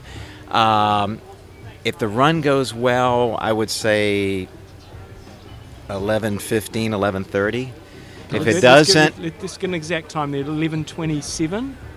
11, 27. Is that Okay. what? Is Yeah, that out John- there? yeah, Okay. that's what Is John this like. I'll- I'll share the prize. He's the coach. He gets come to up- 27. come If it goes prize. well, if uh, yeah, but really, I'm just I, I am I'm in it for the medal this year. I hate you know I'm not it's not a cop out. I just I just want to enjoy it. And, Yeah, but uh, I kind of think you know your first time, unless you're someone like John who is a bit more top end, I think your first kind of, you know should kind of be that. You know, like it's that. Just have the experience. Absolutely. You know, absolutely. and, and enjoy the experience because it'd be disappointing if you went away from the race after the first race and actually felt bad about it. Yeah, yeah, yeah. You know, like Yeah, now, for if you come back again in the future, then it's a different story. But you know, you know, just you know, enjoy the enjoy the moment.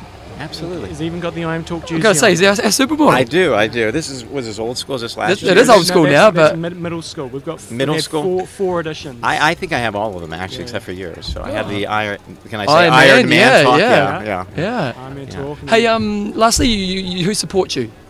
Uh, I have to throw some love out to TriSports.com out of uh, out of Arizona. I'm uh, on their elite team this year, and uh, they've been great to me. And there's a few of us uh, on the team uh, racing. Actually, we had a, a bike ride this morning, and a couple of us. So yeah, and of course my family and friends, my, my wife Donna, my, my kids Sarah and and Kevin, and and everybody back home. Too many to mention. Just TriSports.com. What is that? Is it a?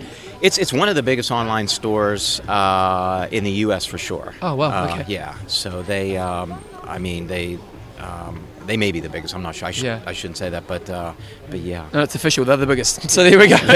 TriSports.com. That's right. go. Right, John, go out there and kick some ass. Yeah, good luck. mate. Thanks, Have guys. a great race. Great, great meeting you. Thanks for come on. We, I gotta go.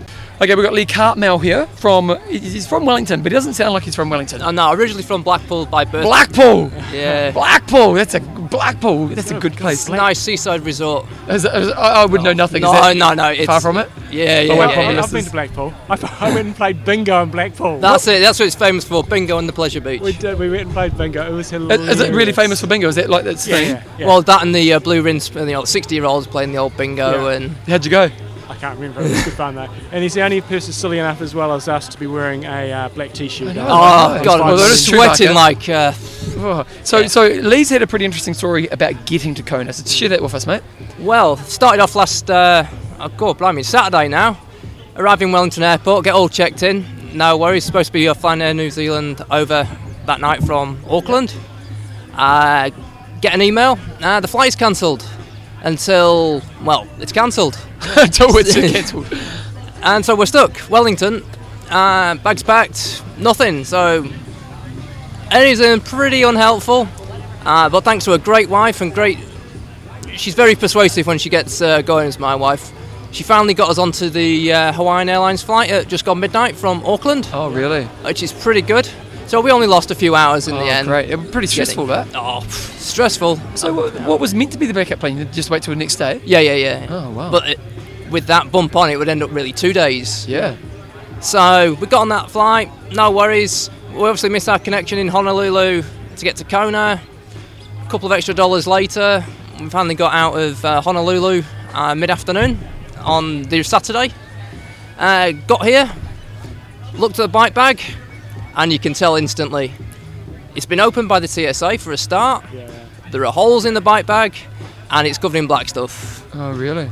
Open the bike bag. On the face of it, looks pretty alright.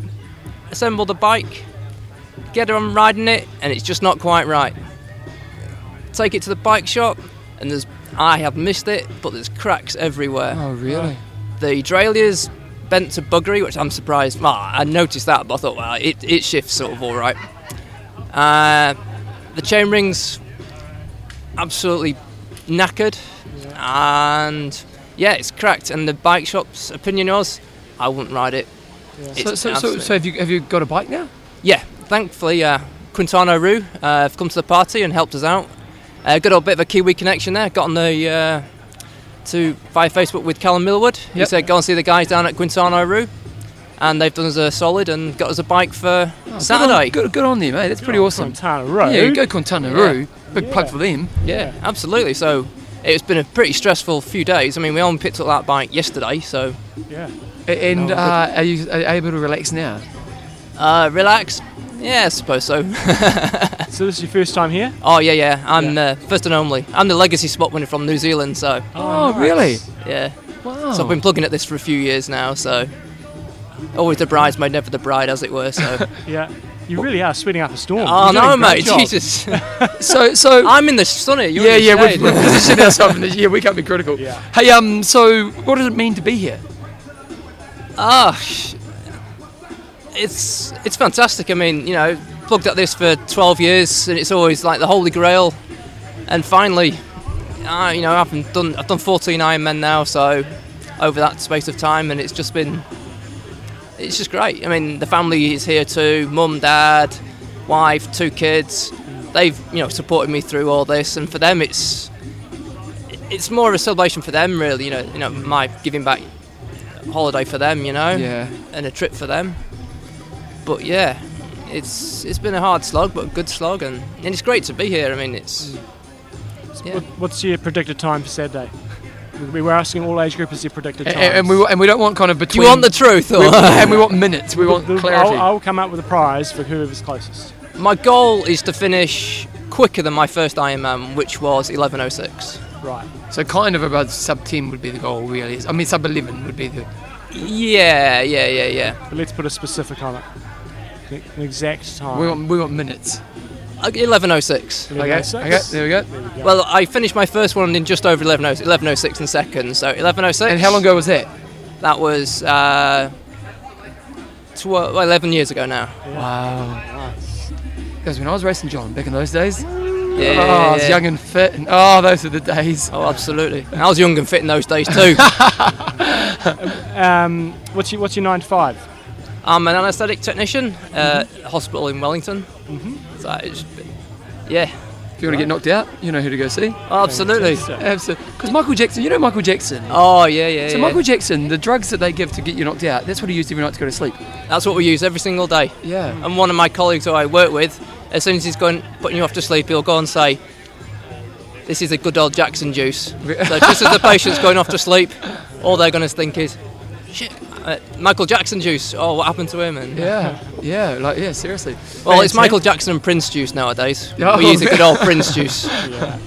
Oh, no, go there and kick some ass. And again, good plugs for uh, Quintana Roo for coming. Yeah, that really is pretty fantastic. Oh, isn't it? absolutely. Without them, I'd be. Yeah, well, especially very the- expensive, shall we say? Well, and this is the one moment in your life, you know, you've worked so hard to be in this place. To Yeah. have that happen could have been really disastrous. So, Quintana Roo, you rock. Yeah. Well, good luck, Lee. Have Thank an you awesome very race, much. and uh, Thanks, enjoy guys. the rest of your week. Cheers. Awesome. Jumbo, we are back. Great stuff. What, what's the highlights for you so far? Highlights for me so far. I like getting. I, I really like for me coming over here and hearing from the sort of second tier pros. Although I'm going to say a lot of the pros we've been interviewing are not second tier. I reckon a lot of them are the ones that are knocking on the door. They're sort Yeah. of five through fifteen. Yep. Um, so I'm really hoping that one of them sort of breaks through. So we know what we'll hear from Frodo and people like that. And we might get him on this afternoon. We'll see. We're going to the Bahrain Endurance um, sort of luncheon. Uh, but I really like hearing from these guys that are up and comers. Some of them come from an ITU background. Others, like Sarah Piampiano today, come from Yeah. no real background. S- money background. Yeah, likewise with Lionel Sanders. You know, he was a good runner when he was a kid, but then had a different story. So it's really cool just hearing all the different stories. And um, yeah, so I've enjoyed the day. And then it's great hearing from age groupers. I like hearing from working age groupers who've got families and and have, have figured out a way to get here. I got to say, um, How about you, Bevan? highlight for me, on a personal level, I went for a run last night. Mm. And I did that kind of run where you kind of perfectly timed the sunset. Mhm. And I was running along Ali'i Drive, and I, you know, pretty decent, just a 10k run. But watching that sunset is pretty special. And, and also, where we interviewed Sarah yesterday, Mm. they were, oh, oh, well, you heard on today's show, is pretty special. So just the locations, like pretty cool. I gotta say, I, I bumped into Mary Beth Ellis this morning when I was out on the Queen Oh, K. here we go. And she rode up to me. I was like, I thought I wasn't going that slow. Well, turns out you are, John. Had, had, a quick, had a quick chat to her, and you're going to hear some news from from her in terms of where her career is going. Uh, we sort of being released today, but uh, hopefully she has a big day. But my God, man, she was pumping it on the bike. I was kept riding along and wasn't going I was probably sort of going roughly Ironman effort, and uh, she just rolled up next to me, had a quick chat, and I said, "Look, I really don't want to interrupt your training session. You just push on." So she Yeah. put put the earplug back in and pushed on. I thought I'll just sit 50 meters behind her, and um, that'll get me back to town a bit quicker. And I, I sat there for about 20 minutes thinking. I'm going sort of 275 to about 310 watts here, depending if it was flat or hilly. And uh, she did not look like she was working very hard at all. Really? And um, we were going at a decent pace. And Did- then did uh, after about 20 minutes, I thought, I've had enough of this. And uh, she just rode off into the sun, not into the sunset, into the distance. Do you know what's really interesting this year? The pro race isn't doesn't seem to be talked about as much. And I think it's maybe because we've got two dominant characters in the sport right now. Mm. But you know, traditionally you come here and everyone's going, "Oh, you know what's going to happen in the race." Whereas this year, when you kind of ask that question of people, it's very much, "Well, Frodo and Ryf," Yeah. you know. And there's a little bit of hope that like someone else could do something. And, and, you've obviously got like Kienle and Rinny, Mhm. um, who are the two kind of people who ultimately seem the obvious choices to push them. But it just is not that kind of energy. Like it's the, one of the cool things for John and I is you, you know, today we sat down with the age groupers and you, you, you get the excitement of the person who's been here the first time, Mm. and it's it's quite an attractive thing and it's quite appealing to see. But normally when we're here, there is a big talk about the actual race, Mm. and it seems to be missing this year. And I maybe wonder if that's just because our two champions are just so good. I wonder what's going to ha- I wonder if they get a really calm day, perfect conditions, and they go nuts whether we can see a sub 8 hour. I reckon Frodo has got the.